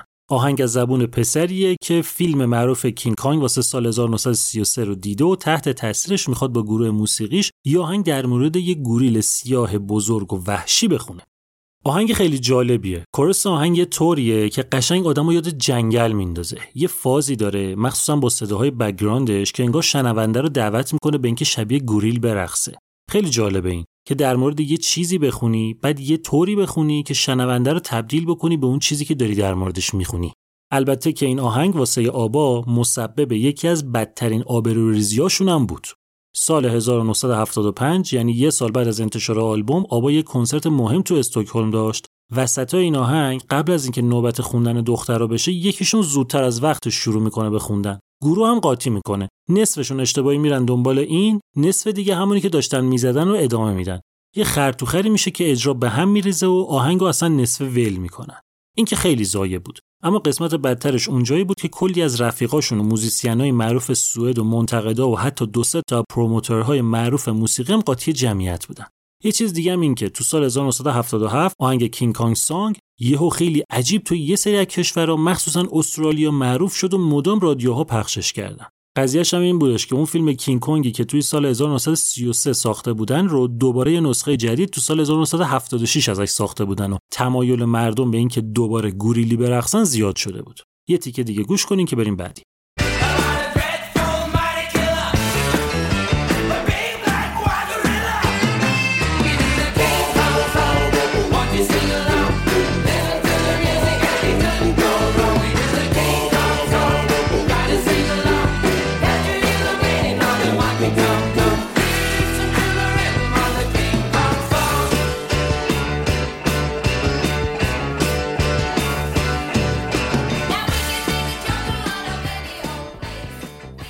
ترک چهارم هستا مانیانا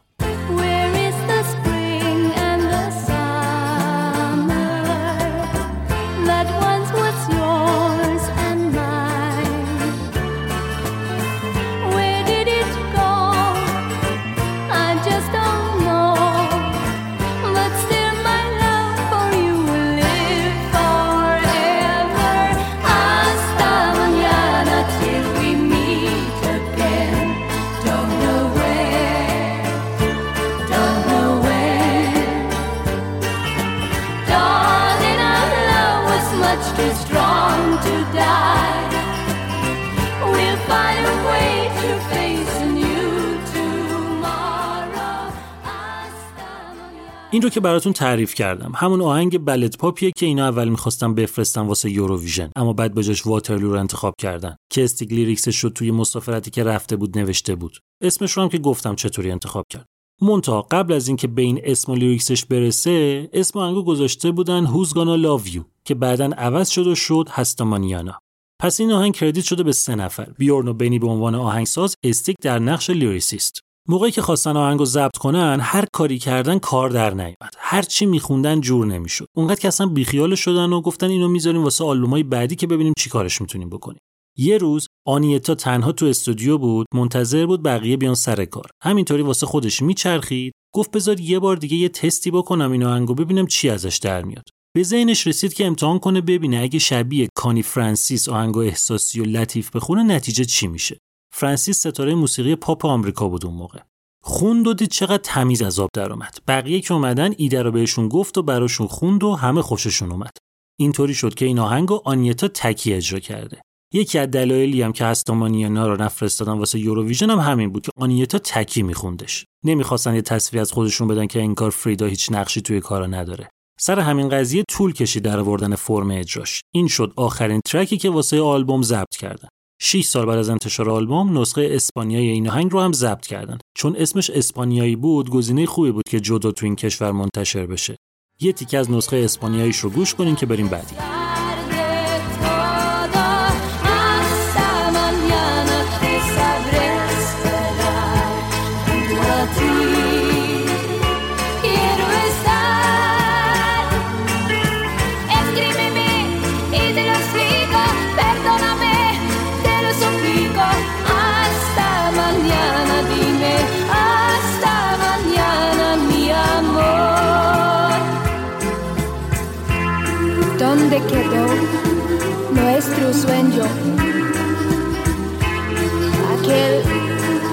se escapó.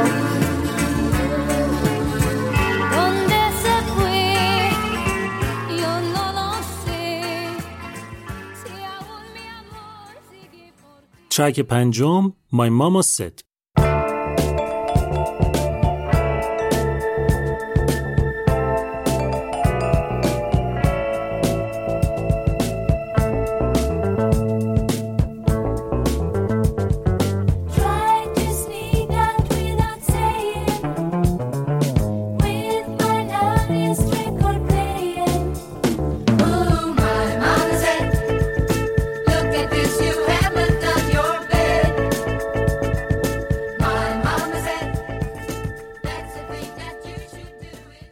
گفتم بهتون توی این آلبوم آبا همچنان داشت دنبال صدای خودش میگشت. آهنگ My Mama Said ژانرش فانکه چیزی که دیگه هیچ وقت آبا سراغش نرفت. آهنگ رو بنی و بیورن ساختن و آنیتا و فریدا با هم اجراش کردن. lyrics آهنگ در مورد دعوای یه دختر teenager با مامانشه. سر اینکه مامانه بهش گیر داده که با دوست پسرش نمی‌تونه بره بیرون. verse آهنگ رو آنیتا و فریدا از زبون دختر می‌خونن. chorus رو که از زبون مادره بیورن هم اون پشت به آنیتا فریدا اضافه میشه و صداش رو زیر می‌کنه و back vocal رو می‌خونه. ایده این آهنگ رو هم هم از لحاظ lyrics هم فرم اجرا از روی آهنگ Father and Son کت استیونز که تو سال 1970 منتشر شده بود برداشتن اونجا هم استیونز همین مدلی داره در مورد دعوای یه پسر با باباش سر اینکه می‌خواد مستقل بشه و دنبال زندگی خودش بره می‌خونه. آهنگ آبا غمگین نیست کلا. مخصوصا با ژانر فانکی که داره اونطوری نیست که آدم دلش بگیره. منتها نسبت به کارای آبا این جزء ناراحت تریناشونه مخصوصا آخرش که مامانه به دختره میگه که ایشالله من بمیرم تو راحت شی یه چیز دیگه هم در مورد این آهنگ این که این اولین آهنگ آباست که توش سولوی گیتار اون هم به شکل improvise یعنی بداهه داریم. گیتار این آهنگ رو گیتاریستشون یعنی یان شیفر زده. همین تیکه رو گوش کنین که بریم بعدی.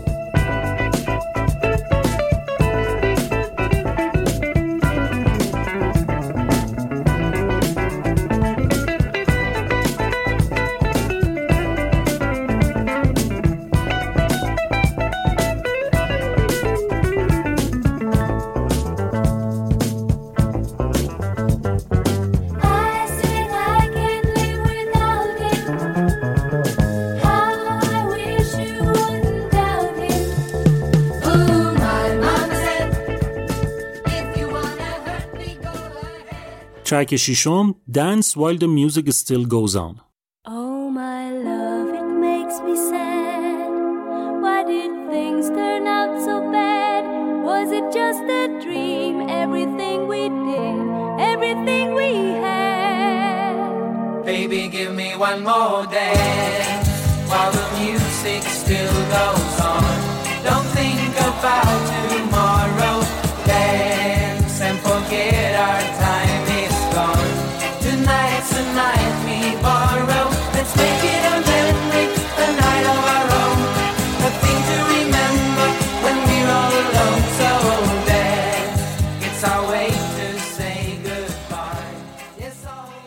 این آهنگ اولین آهنگه که آبا واسه آلبوم دومش ضبط کرد. lyrics ش در مورد یه زوجه که دارن به هر دلیلی از هم جدا میشن و حالا می‌خوان آخرین رقصشون رو با هم داشته باشن. کار جالبی که آبا تو این آهنگ کرده اینه که اومده ساختار مرسوم موسیقی پاپ رو که همه ازش استفاده می‌کردن و شیکونده. اون موقع اینطوری بود که یه verse میخوندن بعد chorus دوباره یه verse دوباره chorus بعد bridge بعدم چند بار chorus تکرار می‌شد و تمام آبا تو این آهنگ اومده به کل ساختار رو عوض کرده. آهنگ اصلا ورس نداره. آنیتا تکی با پاساژ آهنگ رو شروع می‌کنه بعد میرن توی یه کورس طولانی که نصفه اولش رو بنی و بیورن می‌خونن نصفه دومش رو چارتایی با هم. بعد دوباره آنیتا میاد اون تیکه تکیش رو تکرار می‌کنه و دوباره کورس آهنگ تکرار میشه. یه کار نوعی دیگه ای هم که کردن تو این آهنگ نو تو سوئد منظورمه. اینه که اومدن اینجا واسه بالا بردن کیفیت از روش دیوار صوتی اسپکتور استفاده کردن. یادم نمیاد اینو تو کدوم قسمت گفتم اما فکر کنم توضیحش دادم قبلا. دیوار صوتی اسپکتور یه فرمولی توی آهنگسازی که یه تهیه کننده معروف آمریکایی به اسم فیل اسپکتور ابداعش کرده. که میاد آهنگ رو یه طوری مالتی ترک کار می‌کنه که یه فضای ارکسترال متراکم بده به آهنگ که کیفیت خروجی کار مخصوصا واسه پخش از رادیو بره بالا. حالا خیلی وارد فاز تکنیکالی ماجرا نشین بهتره.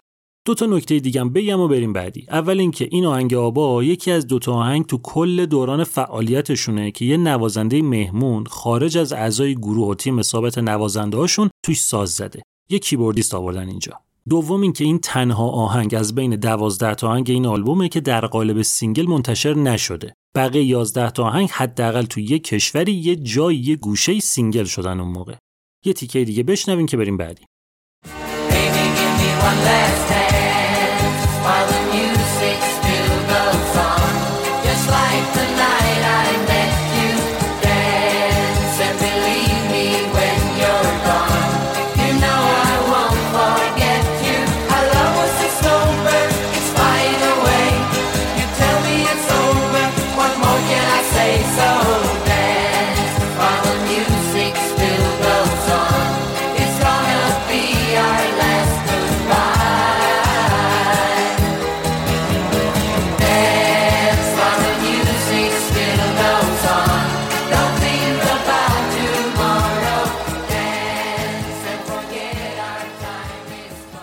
ترک هفتم هانی هانی.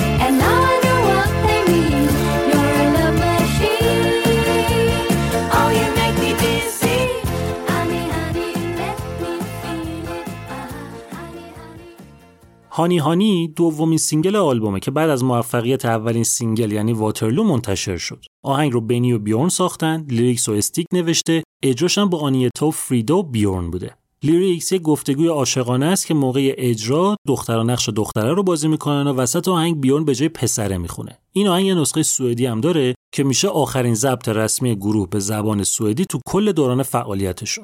single Honey Honey توی اکثر کشورهای اروپایی به علاوه آمریکا و استرالیا و نیوزیلند منتشر شد. اما کمپانی طرف قراردادشون توی انگلیس ترجیح داد این آهنگو منتشر نکنه. به جاش بیاد دو تا کار کنه. اول اینکه یه ریمیکس جدید از آهنگ Ring Ring که واسه آلبوم اولشون بود رو پخش کنه. دومی که Honey Honey رو بده یه گروهی به اسم Sweet Dreams cover ش کنه. ساختار این آهنگ هم باز با آهنگای مرسوم پاپ اون موقع فرق داره. اینجا chorus رو نداریم. verse داریم بعد bridge بعد verse و تمام. آخرم نداره آهنگ. روی تکرار verse اول موزیک fade میشه. یه تیکه از همون کاوری که توی انگلیس پخش شد که گروه Sweet Dreams اجراش کرده بود و گوش کنین که بریم بعدی.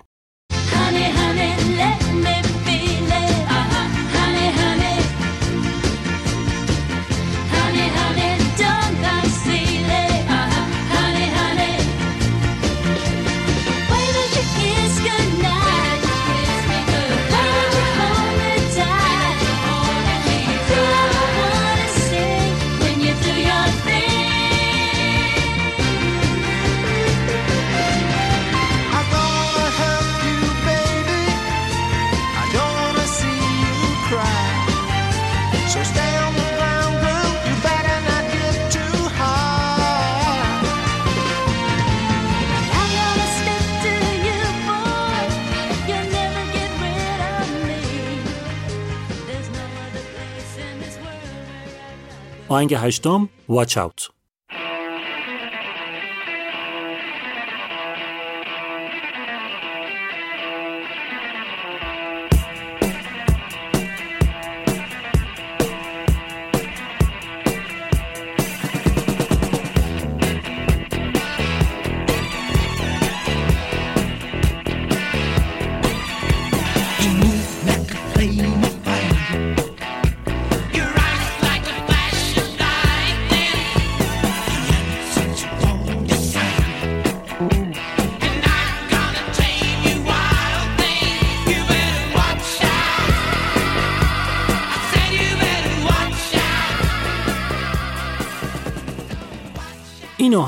غیر آبایی ترین آهنگ کل فعالیت آباست یه آهنگ راک با یه حال و هوای کاملا متفاوت که بیون اجراش کرد و دخترها فقط بک وکال رو خوندن. آهنگ چندان جالبی نیست کلا. بنی یه بار توی مصاحبه برگشت گفت که اگه ریف گیتار یان شیفر نبود باید آهنگ واچات رو مینداختیم دور. شیفر گفتم گیتاریستشون بود. چیز خاص دیگه ای نداره این آهنگ تیکه دیگه بشنویم بریم بعدی.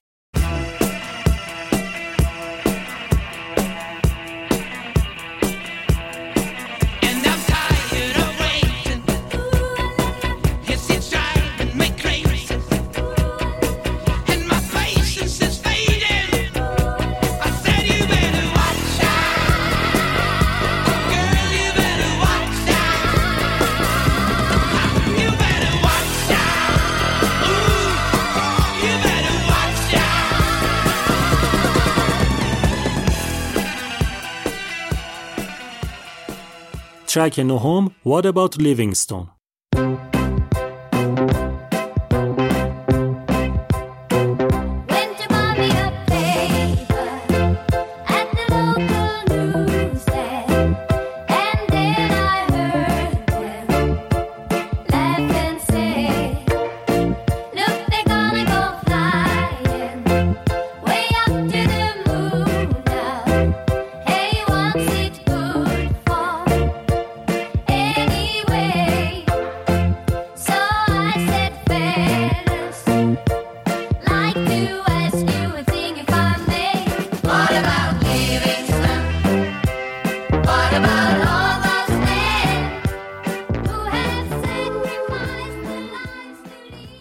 دیوید لیوینگستون یک کاشف معروف اسکاتلندی توی قرن 19 هم بود که اکثر جاهای آفریقا رو کشف کرده بود. شهرتش هم به خاطر اینه که یه مدت طولانی داشت دنبال سرچشمه رود نیل میگشت. لیوینگستون تو سال 1873 مالاریا گرفت و از دنیا رفت. 100 سال بعدش یعنی 1973 که می‌شد صدمین سال درگذشت لیوینگستون تلویزیون سوئد یه برنامه مفصل در مورد زندگیش پخش کرد و روزنامه هم کلی در موردش نوشتن. اینو همینجا داشته باشین دسامبر 1972 ناسا آپولو 17 رو به عنوان ششمین سفر انسان به ماه فرستاد فضا.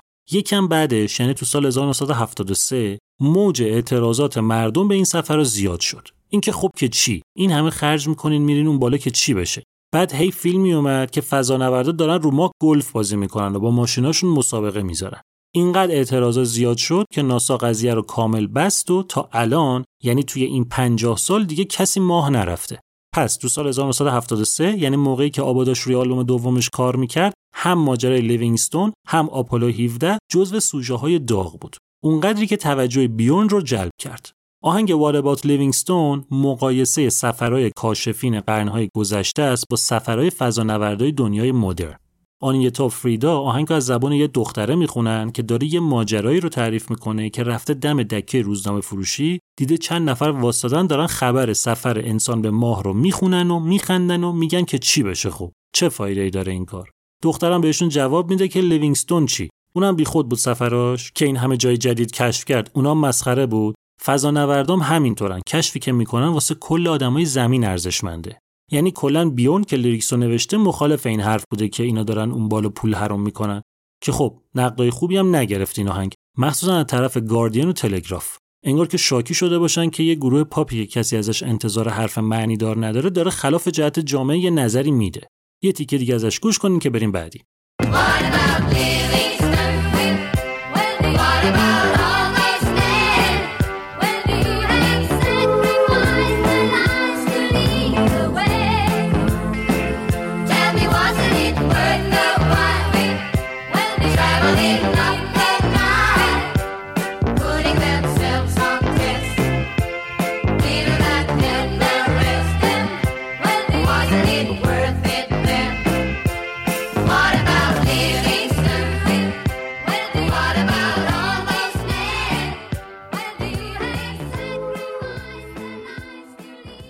ترک دهم Gonna Sing You My Love Song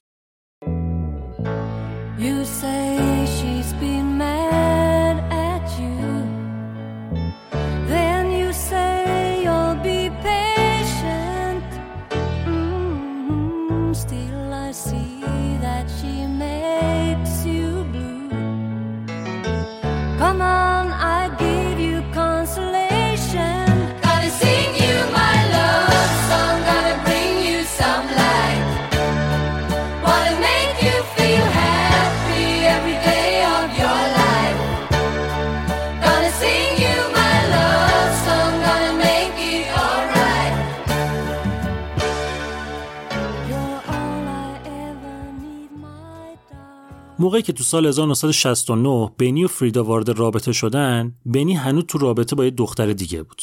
آهنگ Gonna Sing You My Love Song آخرین آهنگ تو کل دوران فعالیت آباس که lyrics ش رو بنی نوشته. یعنی توی این آهنگ همین ماجرای خودش با فریدا رو تبدیل به یه شعر عاشقانه کرد و خب کی بهتر از فریدا که اجراش کنه؟ پس این آهنگ رو فریدا تکی خونده. چیز خاص دیگه ای نداره. یه تیکه دیگه گوش بدیم و بریم سراغ آخرین track.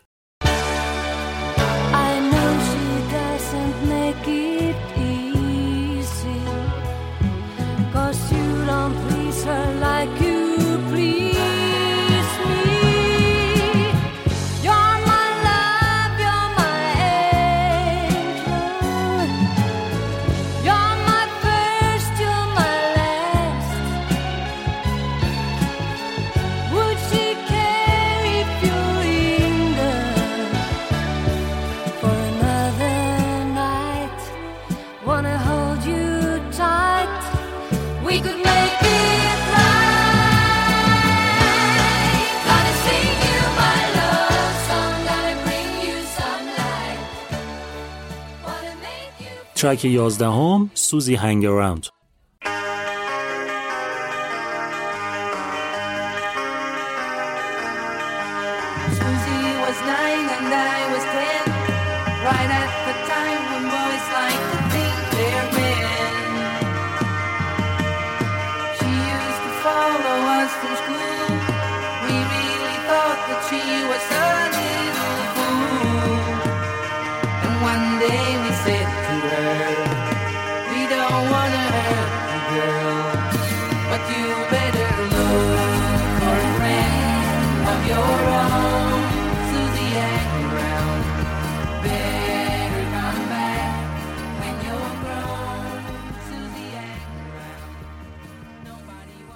این میشه 11 track آلبوم. آخرین آهنگ نیست ولی. گفتم. آلبوم 12 تا track داره که 12 میشه نسخه انگلیسی همون آهنگ Waterloo که دیگه مفصل حرف زدم در موردش.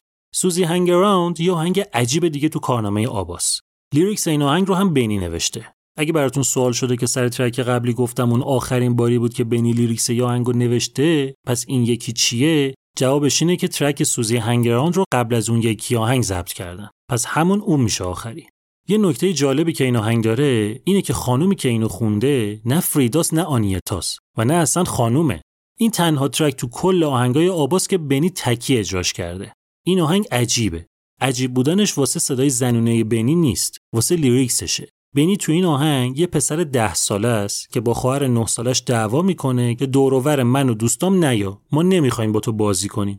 خواهرم میره به مامانشون شکایت می‌کنه. مامانه میگه سوزی رو هم بازی بدین کاریتون نداره که. اما بنی میگه نه بره دوستای خودش رو پیدا کنه. سوژه جالب و عجیبیه واسه یه آهنگ. یه تیکه دیگه رو گوش کنین و تمام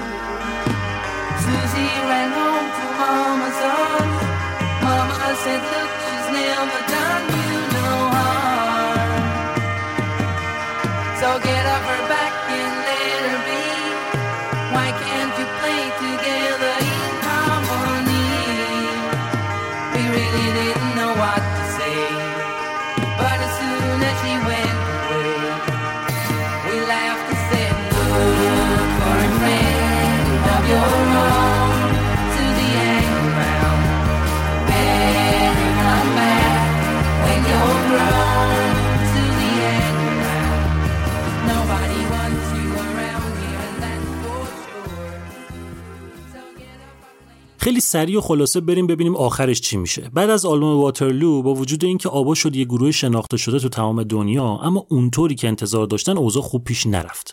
تب ماجرا انگار بعد از چند ماه خوابید. یک سال و نیم حدودا طول کشید تا آبا تونست با آلبوم سومش دوباره اوج رو تجربه کنه و این دفعه دیگه همونجا بمونه و دیگه پایین نیاد.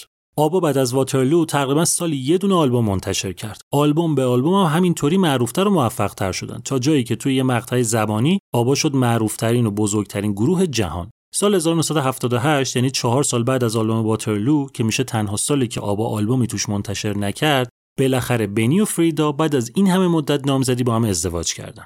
دیگه آبا با چهار تا عضوش که دو به دو زن و شوهر بودن توی قله موفقیت میدرخشید. اما فقط چند ماه بعدش خبر اومد که بیورن و آنیتا هر کدوم می‌خوان برن پی زندگی خودشون تصمیم گرفتن که از هم جدا بشن. دلیل اصلی این اتفاق همون مشکلی بود که از همون اول با هم داشتن. اینکه 24 ساعته و هفت روز هفته تمام مدت تو حلق همدیگه بودن و هیچ کدوم یه وقت اختصاصی واسه خودشون نداشتن.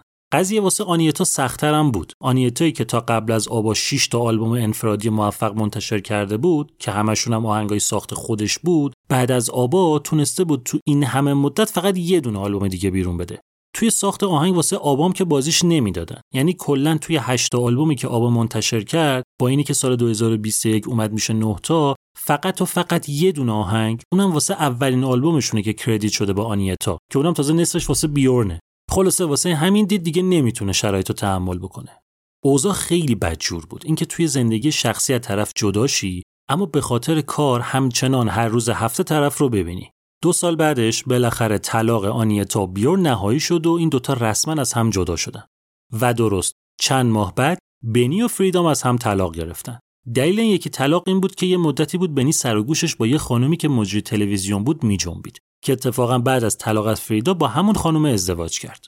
بیورن و بنی و آنیتا و فریدا خیلی سعی کردن که قضیه رو حرفه‌ای نگه دارن و نذارن این موضوع روی فعالیتشون تاثیر بذاره. اما نشد. غیر ممکن بود. نمی‌شد همون آهنگای عاشقانه را اجرا کرد وقتی که دیگه هیچ حسی به جز کدورت بینشون نبود.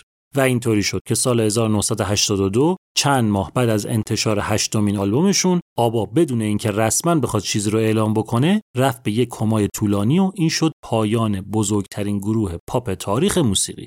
البته که می‌دونیم اگه ویژبوم شیشمو گوش کرده باشین که آبا بعد از چهل سال تو سال 2021 یه آلبوم جدید منتشر کرد و یه تور بزرگ و استثنایی هم ترتیب داده که توی ویژبوم شیشم در موردش توضیح دادم. خب تموم شد. با پیدایش و به شهرت رسیدن و اولین اثر شاخص مهمترین گروه پاپ تاریخ موسیقی آشنا شدیم. اما چرا؟ چرا انقدر تاکید دارم روی بزرگ و مهم بودن آبا؟ هزار تا دلیل ریز میشه آورد. اینکه عشقی که بین اعضای گروه بود آهنگاشون احساسی تر و واقعی تر و تاثیرگذارتر از هر گروه دیگه می‌کرد.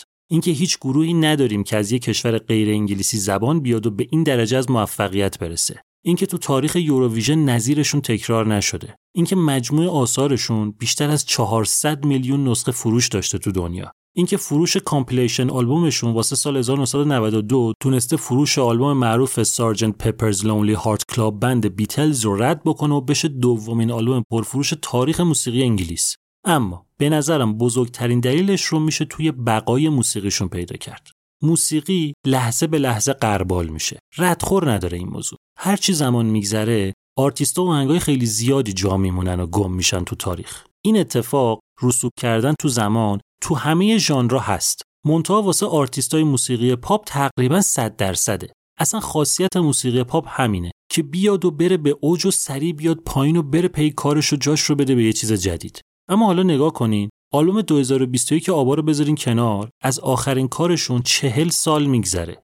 چهل سال خیلی زیاده ها. خیلی از آهنگای پاپ اون دوران که هنوز زندن و توی ذهنا موندن آرتیستشون واسه مردم گمنامه. طرف اون موقع خیلی معروف بوده. صد تا آهنگ منتشر کرده بوده. اما حالا فقط یکی دو تاش رو مردم می‌شناسن. اونم بدون اینکه اسم آرتیستش یادشون باشه. اما آبا قضیهش فرق می‌کنه. شک نکنین که تو تاریخ موسیقی پاپ گروهی نداشتیم که بعد از چهار دهه خاموشی این تعداد آهنگ جاودان و موندگار داشته باشه که تازه همه همین آهنگا رو به اسم خود گروه یادشون باشه. آبا ثابت کرد که جاودانگی فرمول عجیبی نداره. لازم نیست حتما راک باشی یا همیشه فعال تو چشم باشی. فقط کافیه همون کاری که داری می‌کنی رو هر چقدر ساده و پاپیولار درست انجام بدی.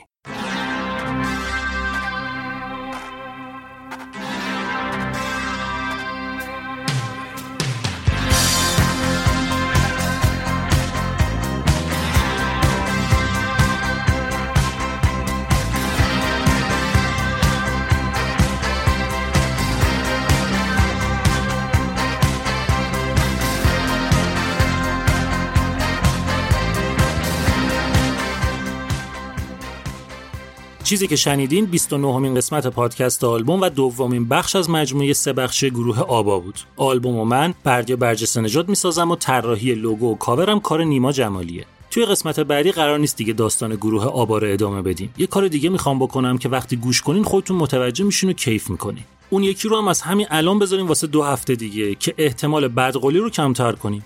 همه لینک هایی که ممکنه لازمتون بشه توی بخش توضیحات این اپیزود هست. هم لینک های شبکه های اجتماعی و ارتباطی هم لینک های حمایت های مالی که باهاش لپای پادکست آلبوم رو گلی کنین و البته لینک های مربوط به اسپانسرهای عزیزمون یعنی برند قهوه و پوجای نوشیدنی بونمانو و برند رست همراهیتون مستدام. 29 همین آلبوم تموم شد.